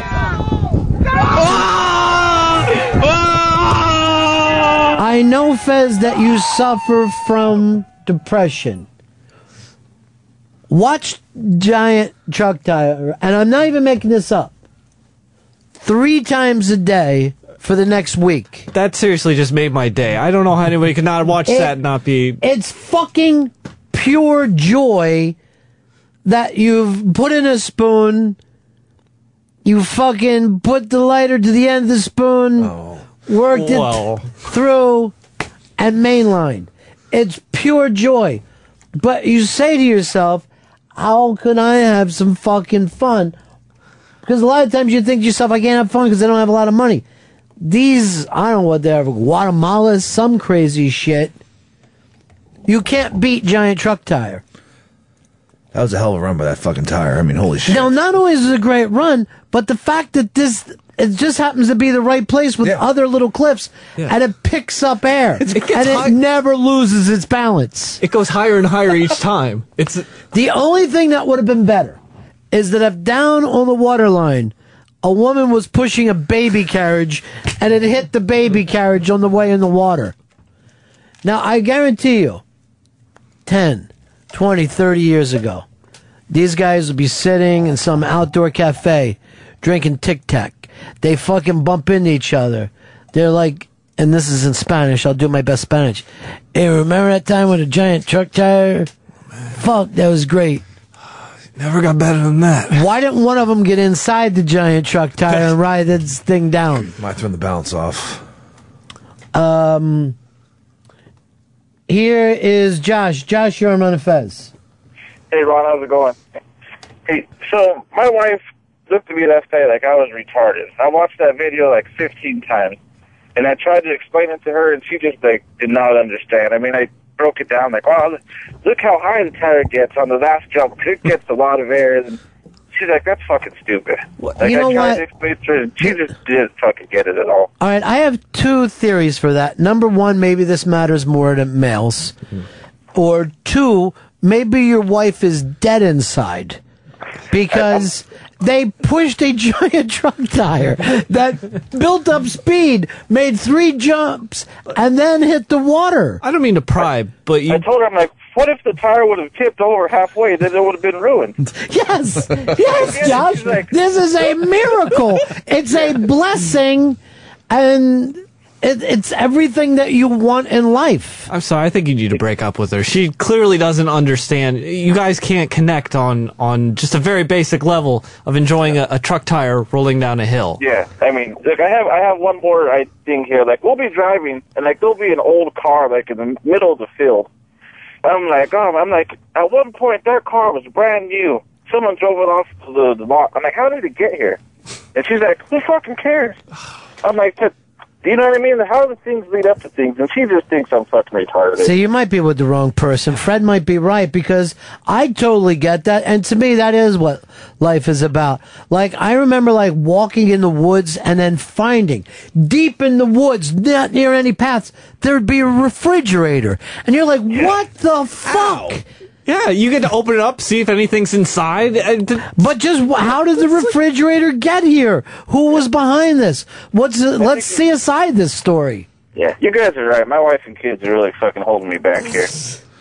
Leave. You you opened up my eyes, Fred. Get out. I need to get rid of this. Put him in a tire and push him down a You know, I need to go back now and find the person who sent giant truck dri- tire to me, because so many people send us stuff to the um, wire. And Fezzi, that's why I tell you, don't get down when people bust your balls. Mm-hmm. But then don't also blame somebody who's my friend because they're not, you know, just blame the person that it happened to and not everybody. Now, to get back to giant truck tire, I gotta find this person's name because I now want to find the giant truck tri- tire in my life. I want to find the small things that make me happy. You try and roll a tire down the building, or is that? I don't want to just copy off of Oh, that. okay. I'm talking about the metaphor. Oh. The, the metaphor is you and your buddies can do something small and stupid. You know, like when I remember when, uh, me and my friends were kids, we fucking hitchhiked out to this place and we jumped off a dam into a reservoir. Jumped, not dove, wasn't perfect. You were scared pissless before you dropped. And I swear to God, I'll be laying down at night and I'll be thinking like, what a fucking day. Hitchhike all the way to fuck out there. I mean, I, this is pre-drinking age. We were like fucking kids. Jesus, hitchhiking. My parents, oh, well, we always hitchhiked back then. My parents would have died. A, for hitchhiking. B, jumping off a reservoir. Uh, uh, jumping off a dam into a reservoir. Not only that, but we hung off the other side, like, hey, Oh, yeah. what if I found, you know, all that shit that dumb kids do. But I actually will say this. I have a memory of that fucking day more than a lot of things that are considered professional or personal accomplishments. I think about those guys. I think about the insanity of jumping up the. We had a, we fucking all three of us stood on a board while one guy walked down on a board and then tried to dive and board into the fucking water. It was amazing. And that's how I feel about giant truck tri- tire. It isn't the thing. By the way, uh, Brett sent this to us. Brett, you get the Interabang Gold Star today. Oh, and this is the first time it's ever been given out. Fuck, inaugural gold Star. For the people that find us the right good stories, send them to the editor at the Interabang. Fez, what did you just take? Huh? What did you just put in your mouth? Oh no, I just scratched my lip. I thought that you were having a heart attack again. Yeah. a lot of times when he's having a heart attack, he'll put a thing under his tongue, but he mouths it. He's like, I don't want any of these buddies see me having this heart attack. Um, Let us know if you have a heart attack, Fez. let's uh, go over to Lou. Lou, you're on Ron and Fez. Hello? Yeah. Hey, uh, I uh, heard you guys talking about the giant truck tire, tire story, and I remembered a um, event like when uh, my friends and I were in high school. We came across a giant truck tire. Tire. I actually thought it was like a giant industrial tractor tire, and we decided it'd be a good idea for one of my friends to climb inside of it and roll him down the hill. And me and my friend who was helping him get into it and everything, you know, noticed the tire had been outside for a long time. There's like rainwater and spiders and stuff inside of it, you know, but we were like, ah, you know, this will be fun. We started rolling them down the hill, and then my other friend and I finally noticed like a log laying across the path of where this truck tire was headed. And it hit that log and shot up straight into the air. It sounded exactly like Thrilling. Just thrilling. you guys were were explaining this video, and we were laughing our asses off. And it landed and kept going down the hill. I- and uh, and in its own way, it's a miracle. In its own way, it's like seeing a unicorn, and that's why I don't understand why people wouldn't get this. You know what I mean? Like, you will go into museums, the finest museums in the world, and not be as thrilled as you are watching giant truck tire, tire make jump after jump after jump. Just keep because if you were an artist, you wouldn't be able to pull this off. It's luck. Luck fucking played. Look how they're high fiving each other and they're just fucking hugging like they won the Super Bowl. Physicists couldn't pull this off. Um, let's go over here to our buddy Hard Rock Johnny. Ronnie, you are my giant truck tire. Oh, I- that's so some- nice. It's just like you know, I I hear you and I get excited like those kids did when the truck tire went driving down the. You're very nice, down Johnny. That, down that mountain and splashed into that lake. It's unbelievable. It's unbelievable. And what a high compliment. Um, by the way, some of the people writing in on the thing that the Spanish word for sissy is zito. I did not even know that.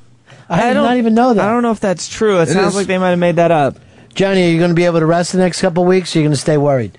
This first week is kind of will be okay. I think next week it'll start to get a little. uh It gets a little. The anxious nerves start to build up. I tell you, I was looking into trying to go out for this thing, and it's like unbelievable how exp- I, I found a hotel room yeah. in Indianapolis at the Super Eight for like it was like four hundred and ninety five Rape. Just fucking rape. Now, it's like here's the thing that I read today, Z. It's not to hurt your feelings. New England is not buying these tickets. New York is. Uh, and Rhode Island, out of all the things, was the less percentage of people buying. But it's going to be a Giants home game. And it's mainly because it's absolutely ridiculous expensive. It New Yorkers are ballers. They're their ballers. And any I- I- locals will be cheering for Peyton's brother. um, doing the coin flip. All right, thanks, Johnny. All right, boys. Bye. Uh, by the way, as you're saying, locals don't get into that fucking game. They get those tickets and they sell them. They're working the No concessions. local. You'd be a fucking idiot to fucking sit there and watch a game with two teams that you don't care about when you can sell those tickets for six, eight thousand dollars. Fuck. You'd be a moron. Um, let's go over here to Richard. Richard, you're on the Fez. Hey guys, I just checked out the video. Uh, how do you think those kids are going to get that tire out of that lake so they can do it again? I don't think you can recreate that magic. Just let it exist as one moment in time. Because if you did it a hundred times, if you had engineers helping you, you wouldn't pull this off. The NASA guys couldn't have done this. This is what makes it the giant truck tire. And I do like hearing from people.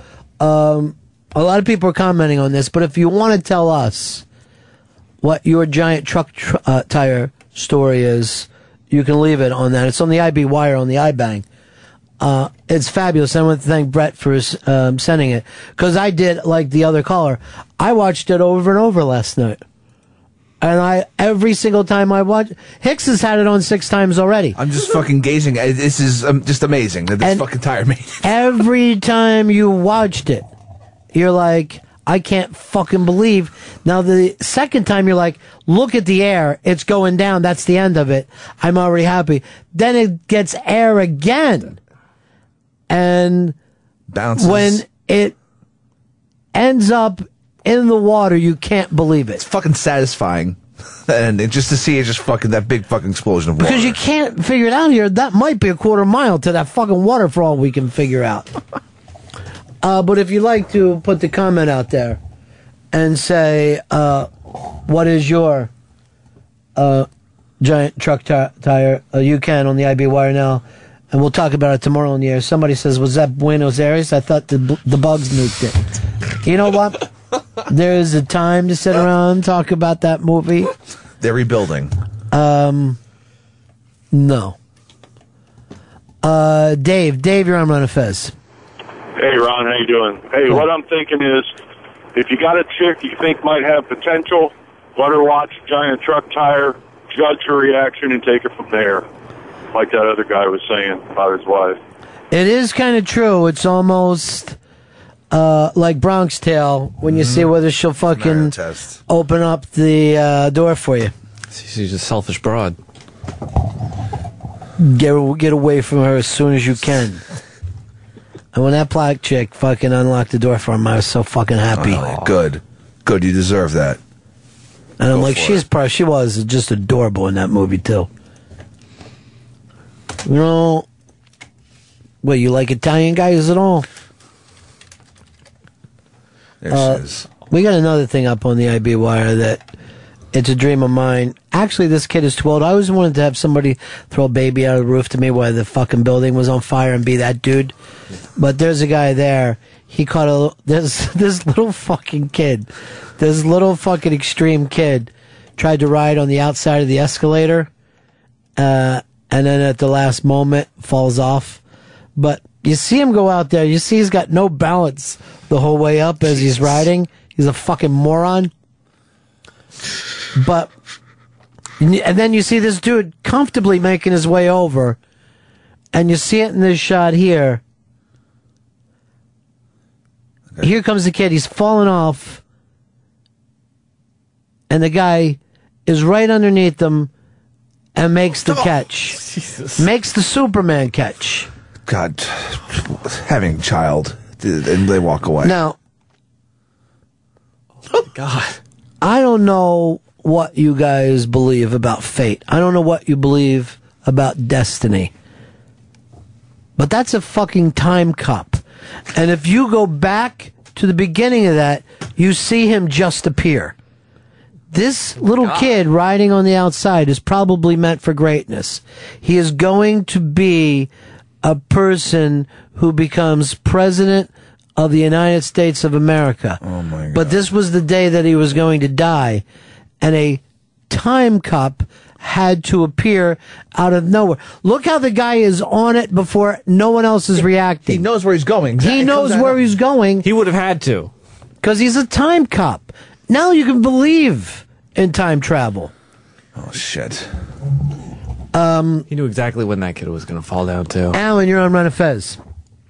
Hey, Ron. Hey, Fez. Hey, Pat. Hey, when I was young, uh, we didn't have uh, truck tires. We rolled rocks down the hill. And man, when we used to get a go down the hill and they'd hit a creek at the bottom, it was the best shit in the world. You know, I was uh, out to dinner one night uh, with this family, and they're Italian people.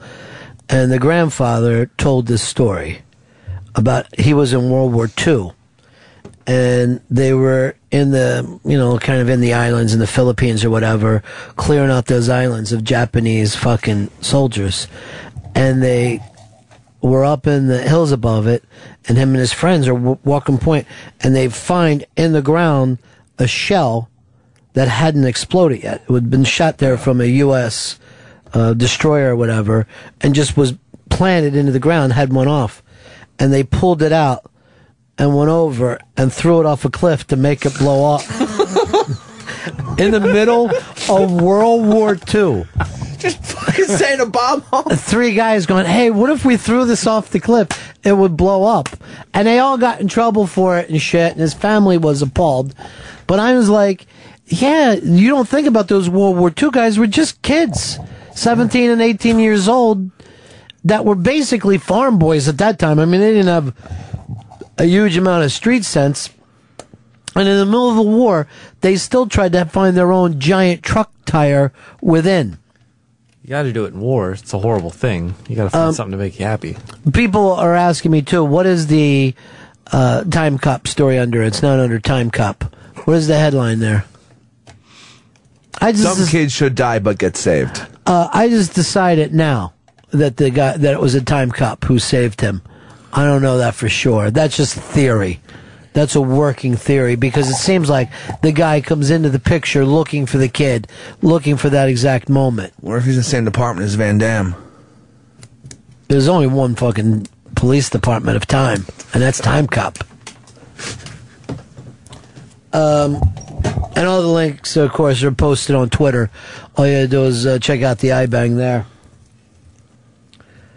Um, hey, Carlos, go ahead, buddy. Hey guys, man, when you're a kid, it's a sense of discovery. When you see something like that, you're like, "What the hell? How does that happen?" Then you try to figure it out. Anyway, me and my buddies, we were in the eighth grade. We used to walk around in creeks. And also we come upon this tunnel and it looks dark. We said, "What the fuck?" So we go walking in, and this thing must have been a quarter mile long. Couldn't see shit. We actually held each other's hands because we thought maybe we'd fall into a hole. But we went for it. We finally made it to the other side, and that was the funnest thing ever. We got back home. We thought about it. We went back there the next day. We did that the whole summer. Unbelievable. It is amazing. I remember when I was in sixth grade, uh, and this place, of course, doesn't exist anymore. It's all homes now, but it, it's in Boothwyn, PA, and it was called the Murtaugh Dairy, and it was like an old dairy farm where they actually uh, had the milk and shipped it. So that it was like an abandoned farm, and then it was like an abandoned dairy where they would pasteurize. So we would go in there, and there was already like broken glass and everything in this old factory, but there were rollers where this would come out, come out that that the, the that the milk crates would come down, and me and my friends got in those fucking milk crates and were riding them down, and would basically hit the floor at the end of it, just having the time of our life. Then we climb up on top of this thing, on this old fucking tar roof. We're running around chasing. One of my friends' foot went through the tar roof. we had to pull him out and we're just covered in fucking the tar from this roof. Uh, so by the time we got home, we're filthy. Our parents were freak. So we're running up one side of the roof and down the other, running up one side of the roof because it was a huge building. And I got up to one of the fucking peaks, and there was no other side. It was just one up to the half, and I had to do one of these things where what the and I would have fallen like sixty fucking feet in the middle of my fucking stupidity. Well, you don't know there might have been a time cop at the bottom. Not for me, dude. There was no there's no greatness in my future. But when I think about like here you are, a little kid, you're in sixth grade, you're doing this shit that you don't think is dangerous, but I would never let a kid do if I was with now. But you never you know what I learned from that experience? What's that? Nothing. because a child cannot learn things. They have a stupid, unformed fucking brain that nothing fucking happens. But why can you have these experiences when you're a kid and you stop finding them now? Why do we sit down and look at a giant truck tire, a mountain, a, a lake, magic? Why can't you find that experience for yourself today without going, I just spent $145,000 on a cigarette boat. I can go fast in it. Or fucking some crazy vacation that cost you a fortune where you're forcing yourself to have fun. Why can't you just have fun the way a kid can with a fucking truck tire? Everyone's jaded, or as it seems as people get older, most people they become even more and more jaded and cynical. But maybe that's because you stop having new experiences. Maybe the thing is, it isn't a giant truck tire today. It's something else. Yeah. But w- but we stop trying to. When you were a little kid, you were literally exploring the world. Now we travel. But when you were a kid, you were exploring the world.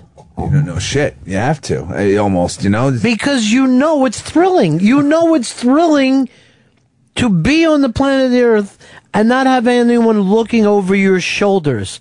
You know what I mean? When you get away from your family, you get away from your parents, and you're out there doing stuff, it's fucking exciting. That's why tourism always seems so boring. It's just like the set. You like you're supposed to do this. Like Be, they, be a traveler, not a tourist. yeah, you want to. People should explore more instead of planning their trips. Because they're worried that if they go somewhere and they do something, they're missing something else.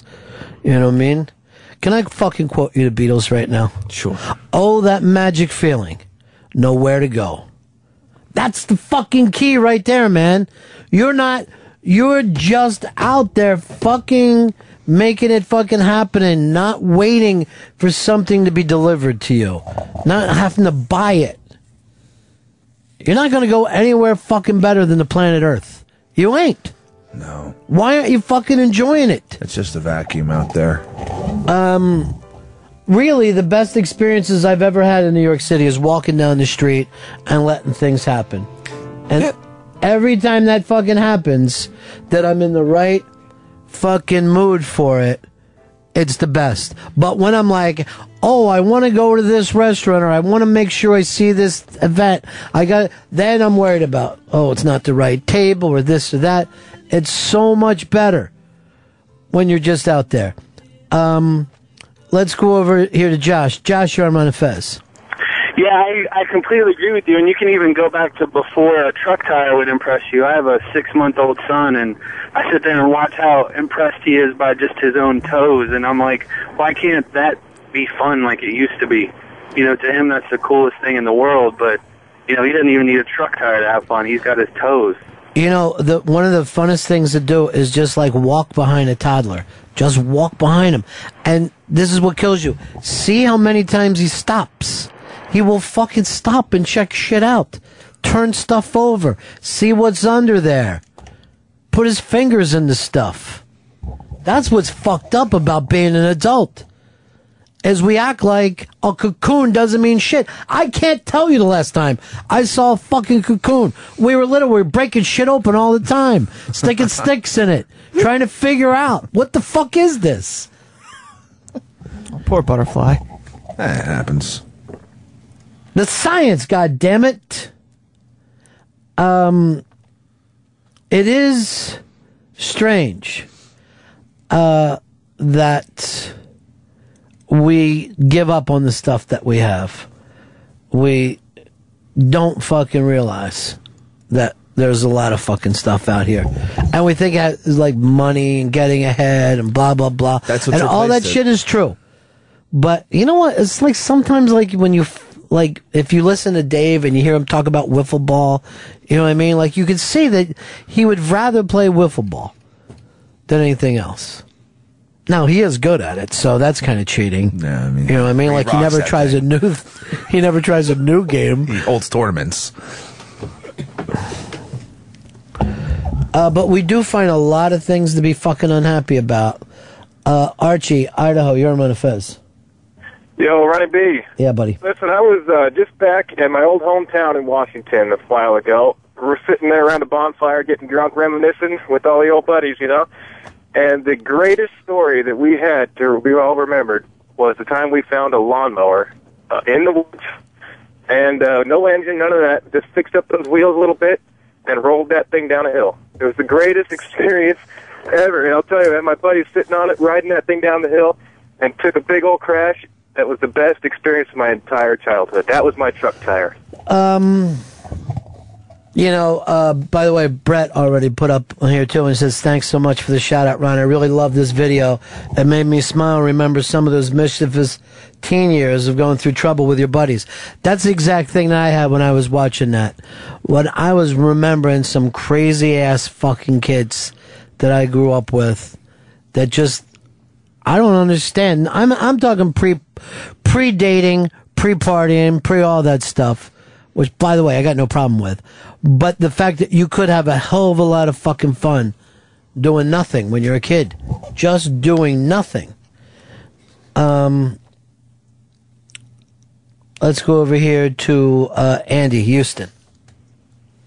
Andy, Cody, okay, buddy, what's up? hey, when we were kids, uh, we moved into a two-story house, and somehow we figured out that we uh, took all the couch cushions off and would pile them down at the bottom of the stairs and all the pillows off all the beds. And then our parents had like these body length pillows with satin uh, covers on them. Mm-hmm. We would we'd sit on top of them with your feet inside of the uh, pillowcase, and then ride down the stairs like a bobsled into the big pile of cushions. And man, we couldn't wait for our parents to leave the house so we could. That is the truth. Just your parents leaving alone made it like it was a vacation. Hey, John, Connecticut, you're on Fez. Hey, what's going on? Great topic as always, Fred, uh, Ronnie, and great show. Um, my wife worked interventional radiology for a while, and I brought this question, almost similar question, up to her very recently, and she had some interesting insight on it. And that was the simple fact that when you're young, there's a part of your brain, and I may be terming this wrong, but I think it's the frontal lobe that isn't fully developed that allows your brain to sort of look at consequence and say, yeah, this is a good idea, yeah, this is a bad idea. But it's that young inhibition because that frontal lobe, again, I may be wrong, uh, is not fully developed that allows us to be in, uninhibited to have that fun. And I can remember when I was a kid, you know, doing stupid stuff like that and looking back on it and being like, man, if I could only just get that back. That was the conversation that we had. And she was like, you can't. It's impossible. As an adult, you have too much responsibility and it's just going to go by the wayside. I wonder, like, if I was the adult walking up on these kids, if I would have said, guys, somebody's going to have to pull that giant truck tire out of that lake, or you don't want that to go down there. That's somebody else's property. What if so? What if somebody's walking down there and they get hit by it? Yeah, It would just the like saddest. I've ever been, just thinking that. Sure, you wipe out a buffalo or something, or whatever's running around. in Oh, there's no fields up buffalo there. You just killed a couple fish. well, thanks for the call, Ron. I appreciate it. Yeah. Somebody could have used that tire on their truck. That was kind of rusty tire. Well, you don't know. It's a little poor country. But you know what? Here's the thing. This fucking exists. Giant truck tire, tire, a mountain, a lake, magic, does indeed exist. We know it. We have it on video now. Thank God for this video guy. Magic does happen. It does. It's literally magic. And if this thing was on a loop at a museum, a museum, people would watch it and then shout out. They would shout out. Isn't there that uh one exhibit at what is it like the new museum? It's just like a slide, right? Yeah, they let people slide. And there was supposed to be something else where they let people get wet somehow and then they. It's just a slide, and like you know, people are having fun. Like that's the Yeah. exhibit. I don't see what's any different than this. Well, it's really funny in my neighborhood at the playground. You can't go in there without a kid. You have to have a little kid or you look like a kid toucher. And I've never walked in there. Good. Because I don't want to fucking be like the guy walking around like Aqualung. It feels even weird just like walking by those places and looking in. I feel like people are looking at you like, why are you Those days are covered with you, you have that history of the. Why does everybody mean to Fred? Because he's moved up in management? Yeah. Yeah. I think to break up Yes. my history. I'm proud of Fred. Can become a senior intern. Thank you. I never thought you'd make it. I didn't think I'd make it either, but What are your plans after this year, after your senior year? Senior, I don't know. I'm thinking about backpacking, you know, for I- a year in Europe. I think you're wasting your time. I think you got to join the military. I could see you as a Navy SEAL. Maybe like Greenpeace or something. I could actually see you more as a zoo SEAL or an otter. That'd be a fun job. Um, here's uh, Greg. Greg, Baltimore. You're on Fez. Hey, bud, I had a tire story. I was in Iraq, and uh, we we were in convoy, and we stopped, and there was this little pond. And I get out, and I'm doing our thing, and I started throwing rocks across the pond, and I kept on doing it. And my buddy came over and said, "Dude, what the hell are you doing?" I was, I'm, I'm throwing rocks across the pond, man. How, many people can say they skip rocks in Iraq? Dude, I had, I had like 10 grown men skipping rocks in, in Iraq for like 10 minutes, seeing how many times we could skip across the How many pond. times you skip a rock? Oh, I, I did it like five, six. There I'll was fucking another- crush you on rock skipping. Uh, from growing up down on the Chesapeake Bay, I spent hours and hours perfecting my rock skipping. Nice. Now I can skip it a lot, but I can skip so fucking far in there. I got like a tent, uh, Kent to Covey. I come in from the outside and low. Can you skip rocks? I don't know if I ever got past two. What? If even that. Some people, if they didn't grow up around water, they don't know how to skip rocks. You don't know how to skip rocks? I don't think I've ever never skipped a rock in my life. Does he? Uh, no, mine always kerplunk. Not even one skip. I, I should probably open up a fucking class in this because I think I could teach anybody how to skip rocks. I know is that when people can't, it's just that they're really bad mechanics. Yeah, it's all in how you throw it with your arm. It's you know, it's Kind all of like technique. Chad Bradford it. Like really. Well, it's true, but you see a lot of people they just throw the rock and they think I'll throw it harder. but I actually, I really think it could be a, a class in, in rock skipping. Night college or community college at night. Make people happy. I like to talk to college kids though. Learning annex. Yeah, but community colleges, there's a college. I mean, are they really college kids? It's You know what like I'm going to do? I'm just going to make up a video and let people buy it. Oh, they perfect. Put it on VHS. See who's fucking interested. I want to I want to rip it and torrent All it. right, Hicks, you're playing truck tri- tire around the clock now. That's right. You like this better than the kid being saved by Time Cop? I think that's well. Time cop involves time travel. Yeah, but this is just this is straight crazy physics right here with tire. I love that fucking I, when it, right before it hits the water. I thought it was fucking done because you saw the big dust cloud come right. up. And you're like, you were thrilled with that. Yeah, I was like, oh, but, oh shit, it's coming back. I actually started getting excited when it made it like 15 yards. I'm like, that hasn't fucking fallen. But I also like seeing these Spanish guys just fucking hugging each other. Seriously hugging each other like they just won the World Series. Fucking did it.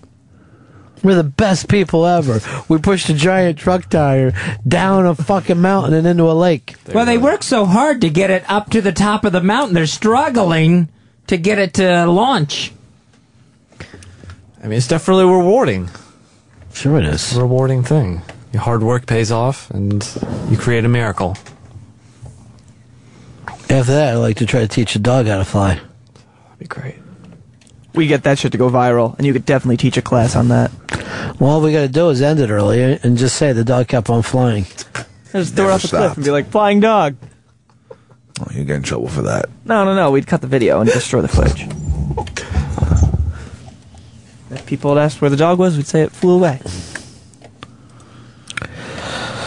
Well, I guess we got to be uh, getting ready to wrap this one up. A lot of stuff still up on the iBang today. Um, we'll have a new poll tomorrow.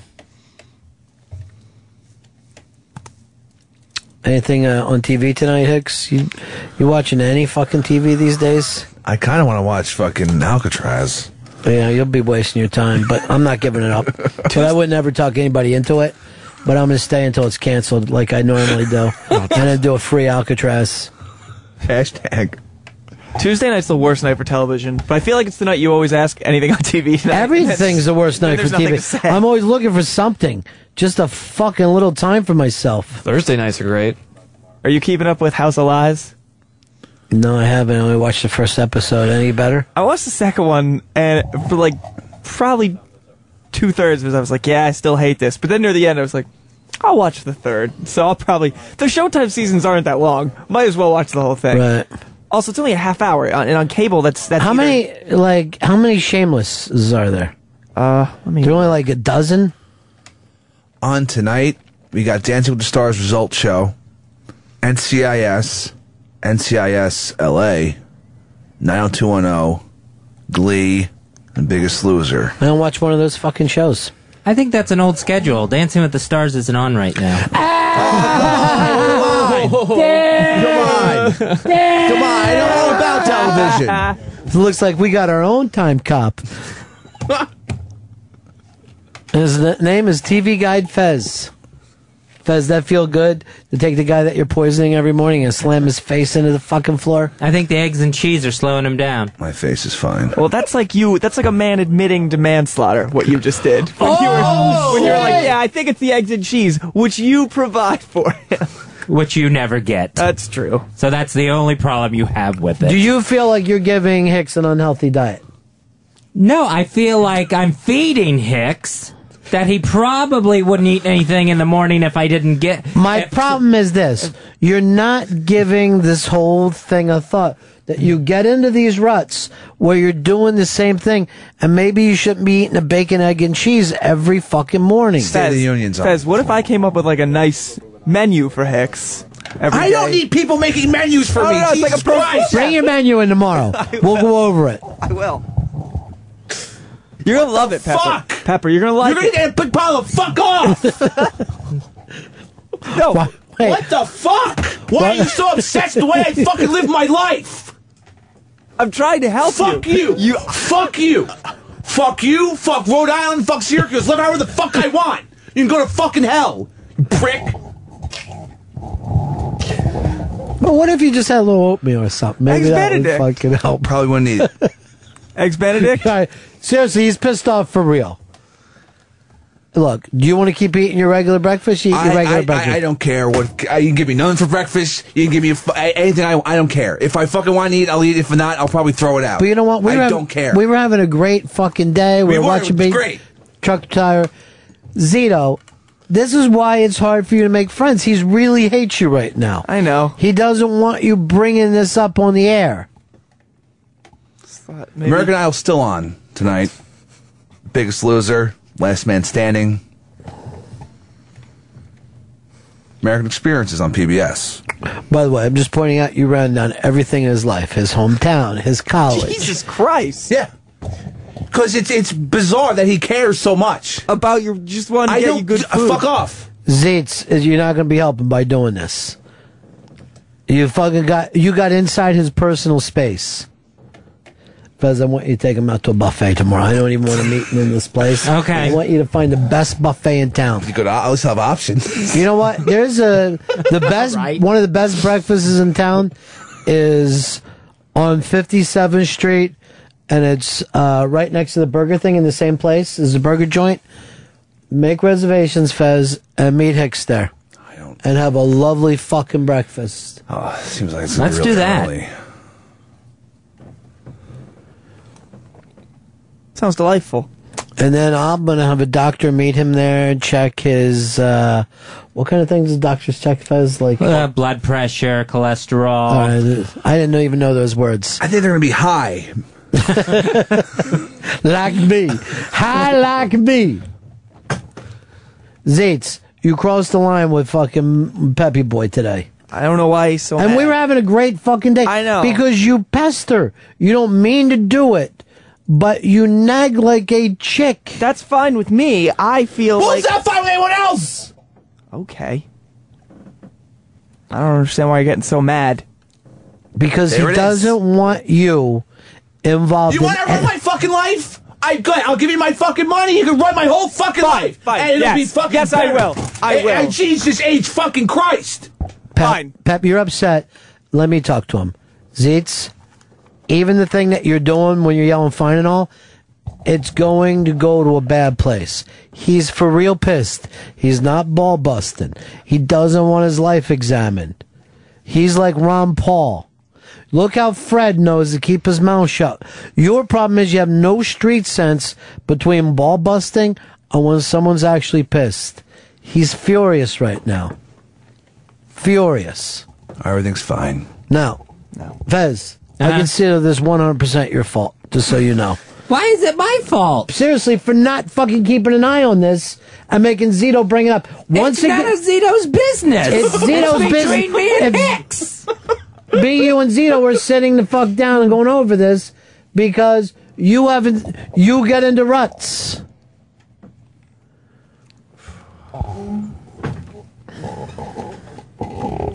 How come you've never taken him to the Edison? Why isn't the Edison in your thing? How do you know so little about your own neighborhood here? It's a fucking redundancy that happens. It's exactly you haven't found the giant fucking truck tr- tr- tire, which in this case happens to be the magical fucking city of Manhattan. You don't let yourself experience it. There should be a food truck called the Giant Truck Tire. Anything. Find it. Move around. Get away from walking around the fucking building nervously. Get out there, explore a little bit. Oh, today I was having so much fun, and Zito took us to a place of such dysfunction. Yep. I don't know what to do. I hope people go over and check this out. We're in the middle of such happiness. Such fucking happiness. You know what? I just made up a rule. No one's watching the Super Bowl now. I think a What? lot of the What? fuck. How does that We're happen? working at that. We're cleaning out the new office. No, it's it's new and clean. How do we have to? Clean, there's nothing to clean up. And Fred, be- to be sure, you're going to be cleaning in a blindfold. Because I don't want you looking around at anything. And I don't want you making any calls to that ex girlfriend of yours. Everything is stopped now. Yeah. Oh, well, Satellite of love. by the way, the number of people that have gone and looked at giant uh, truck tire is unbelievable. Keep retweeting to your friends. I think it needs to be seen by people. I think this is a pay it for forward moment. Let them know. Soon it'll be filled with I'm Johnny's giant truck tri- tire, and I got to make him happy on a daily basis. And I'm glad to do it. All right. That's it for me. After today, dealing with these kids, I'm going to start drinking again. So I hope everybody's happy. No, I hope everybody's happy. Don't drink. And tonight, I'm going to watch Justified and enjoy myself.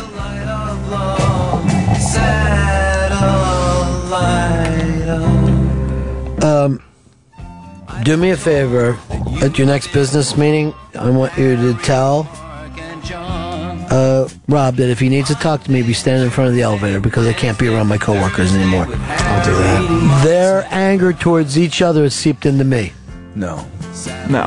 There's no seepage of anger. It's no all anger. contained. There's no anger. I'll tell Cross. Hey, she went crazy, fucking upset today. No, no, that's not that bad. He started clawing at the fucking bulletproof window trying to get the fucking Zito. Yeah. That's not normal? No. I love to watch things on TV. He's just making some new dietary restrictions for you. That's good. That's I'm glad I have a life coach in Mark fucking Zito. Yes. Uh, Mark fucking Zito. See how he's still doing the yes, yes stuff? He doesn't realize that he's getting himself back into it. I just don't care. I don't see what he's mad about. We're fucking making jokes about pancakes and stuff. I just don't care. I know. You're a bad You should care if you want to be fucking friends with people. Now he's mad. Hicks, and he's fucking leaving. Hope you're satisfied, Fez. You did it again. I didn't do anything. The Exactly. busybody named Zito did all this. Exactly. He didn't do anything. He could have fucking made sure none of this came down. Just want my best friends to be friends again. Then you know Stop what? fighting. You're in the middle of all this, Fred. I feel like the awkward. Fred, child. maybe if you fell and hit your head and we had to take you to the hospital, it would bring everybody in the family together. Once the doctor got him, they would just fall fall apart again. By the way, the new intern quit. Because what happened? Oh. Uh, that's the end of my show. Donk.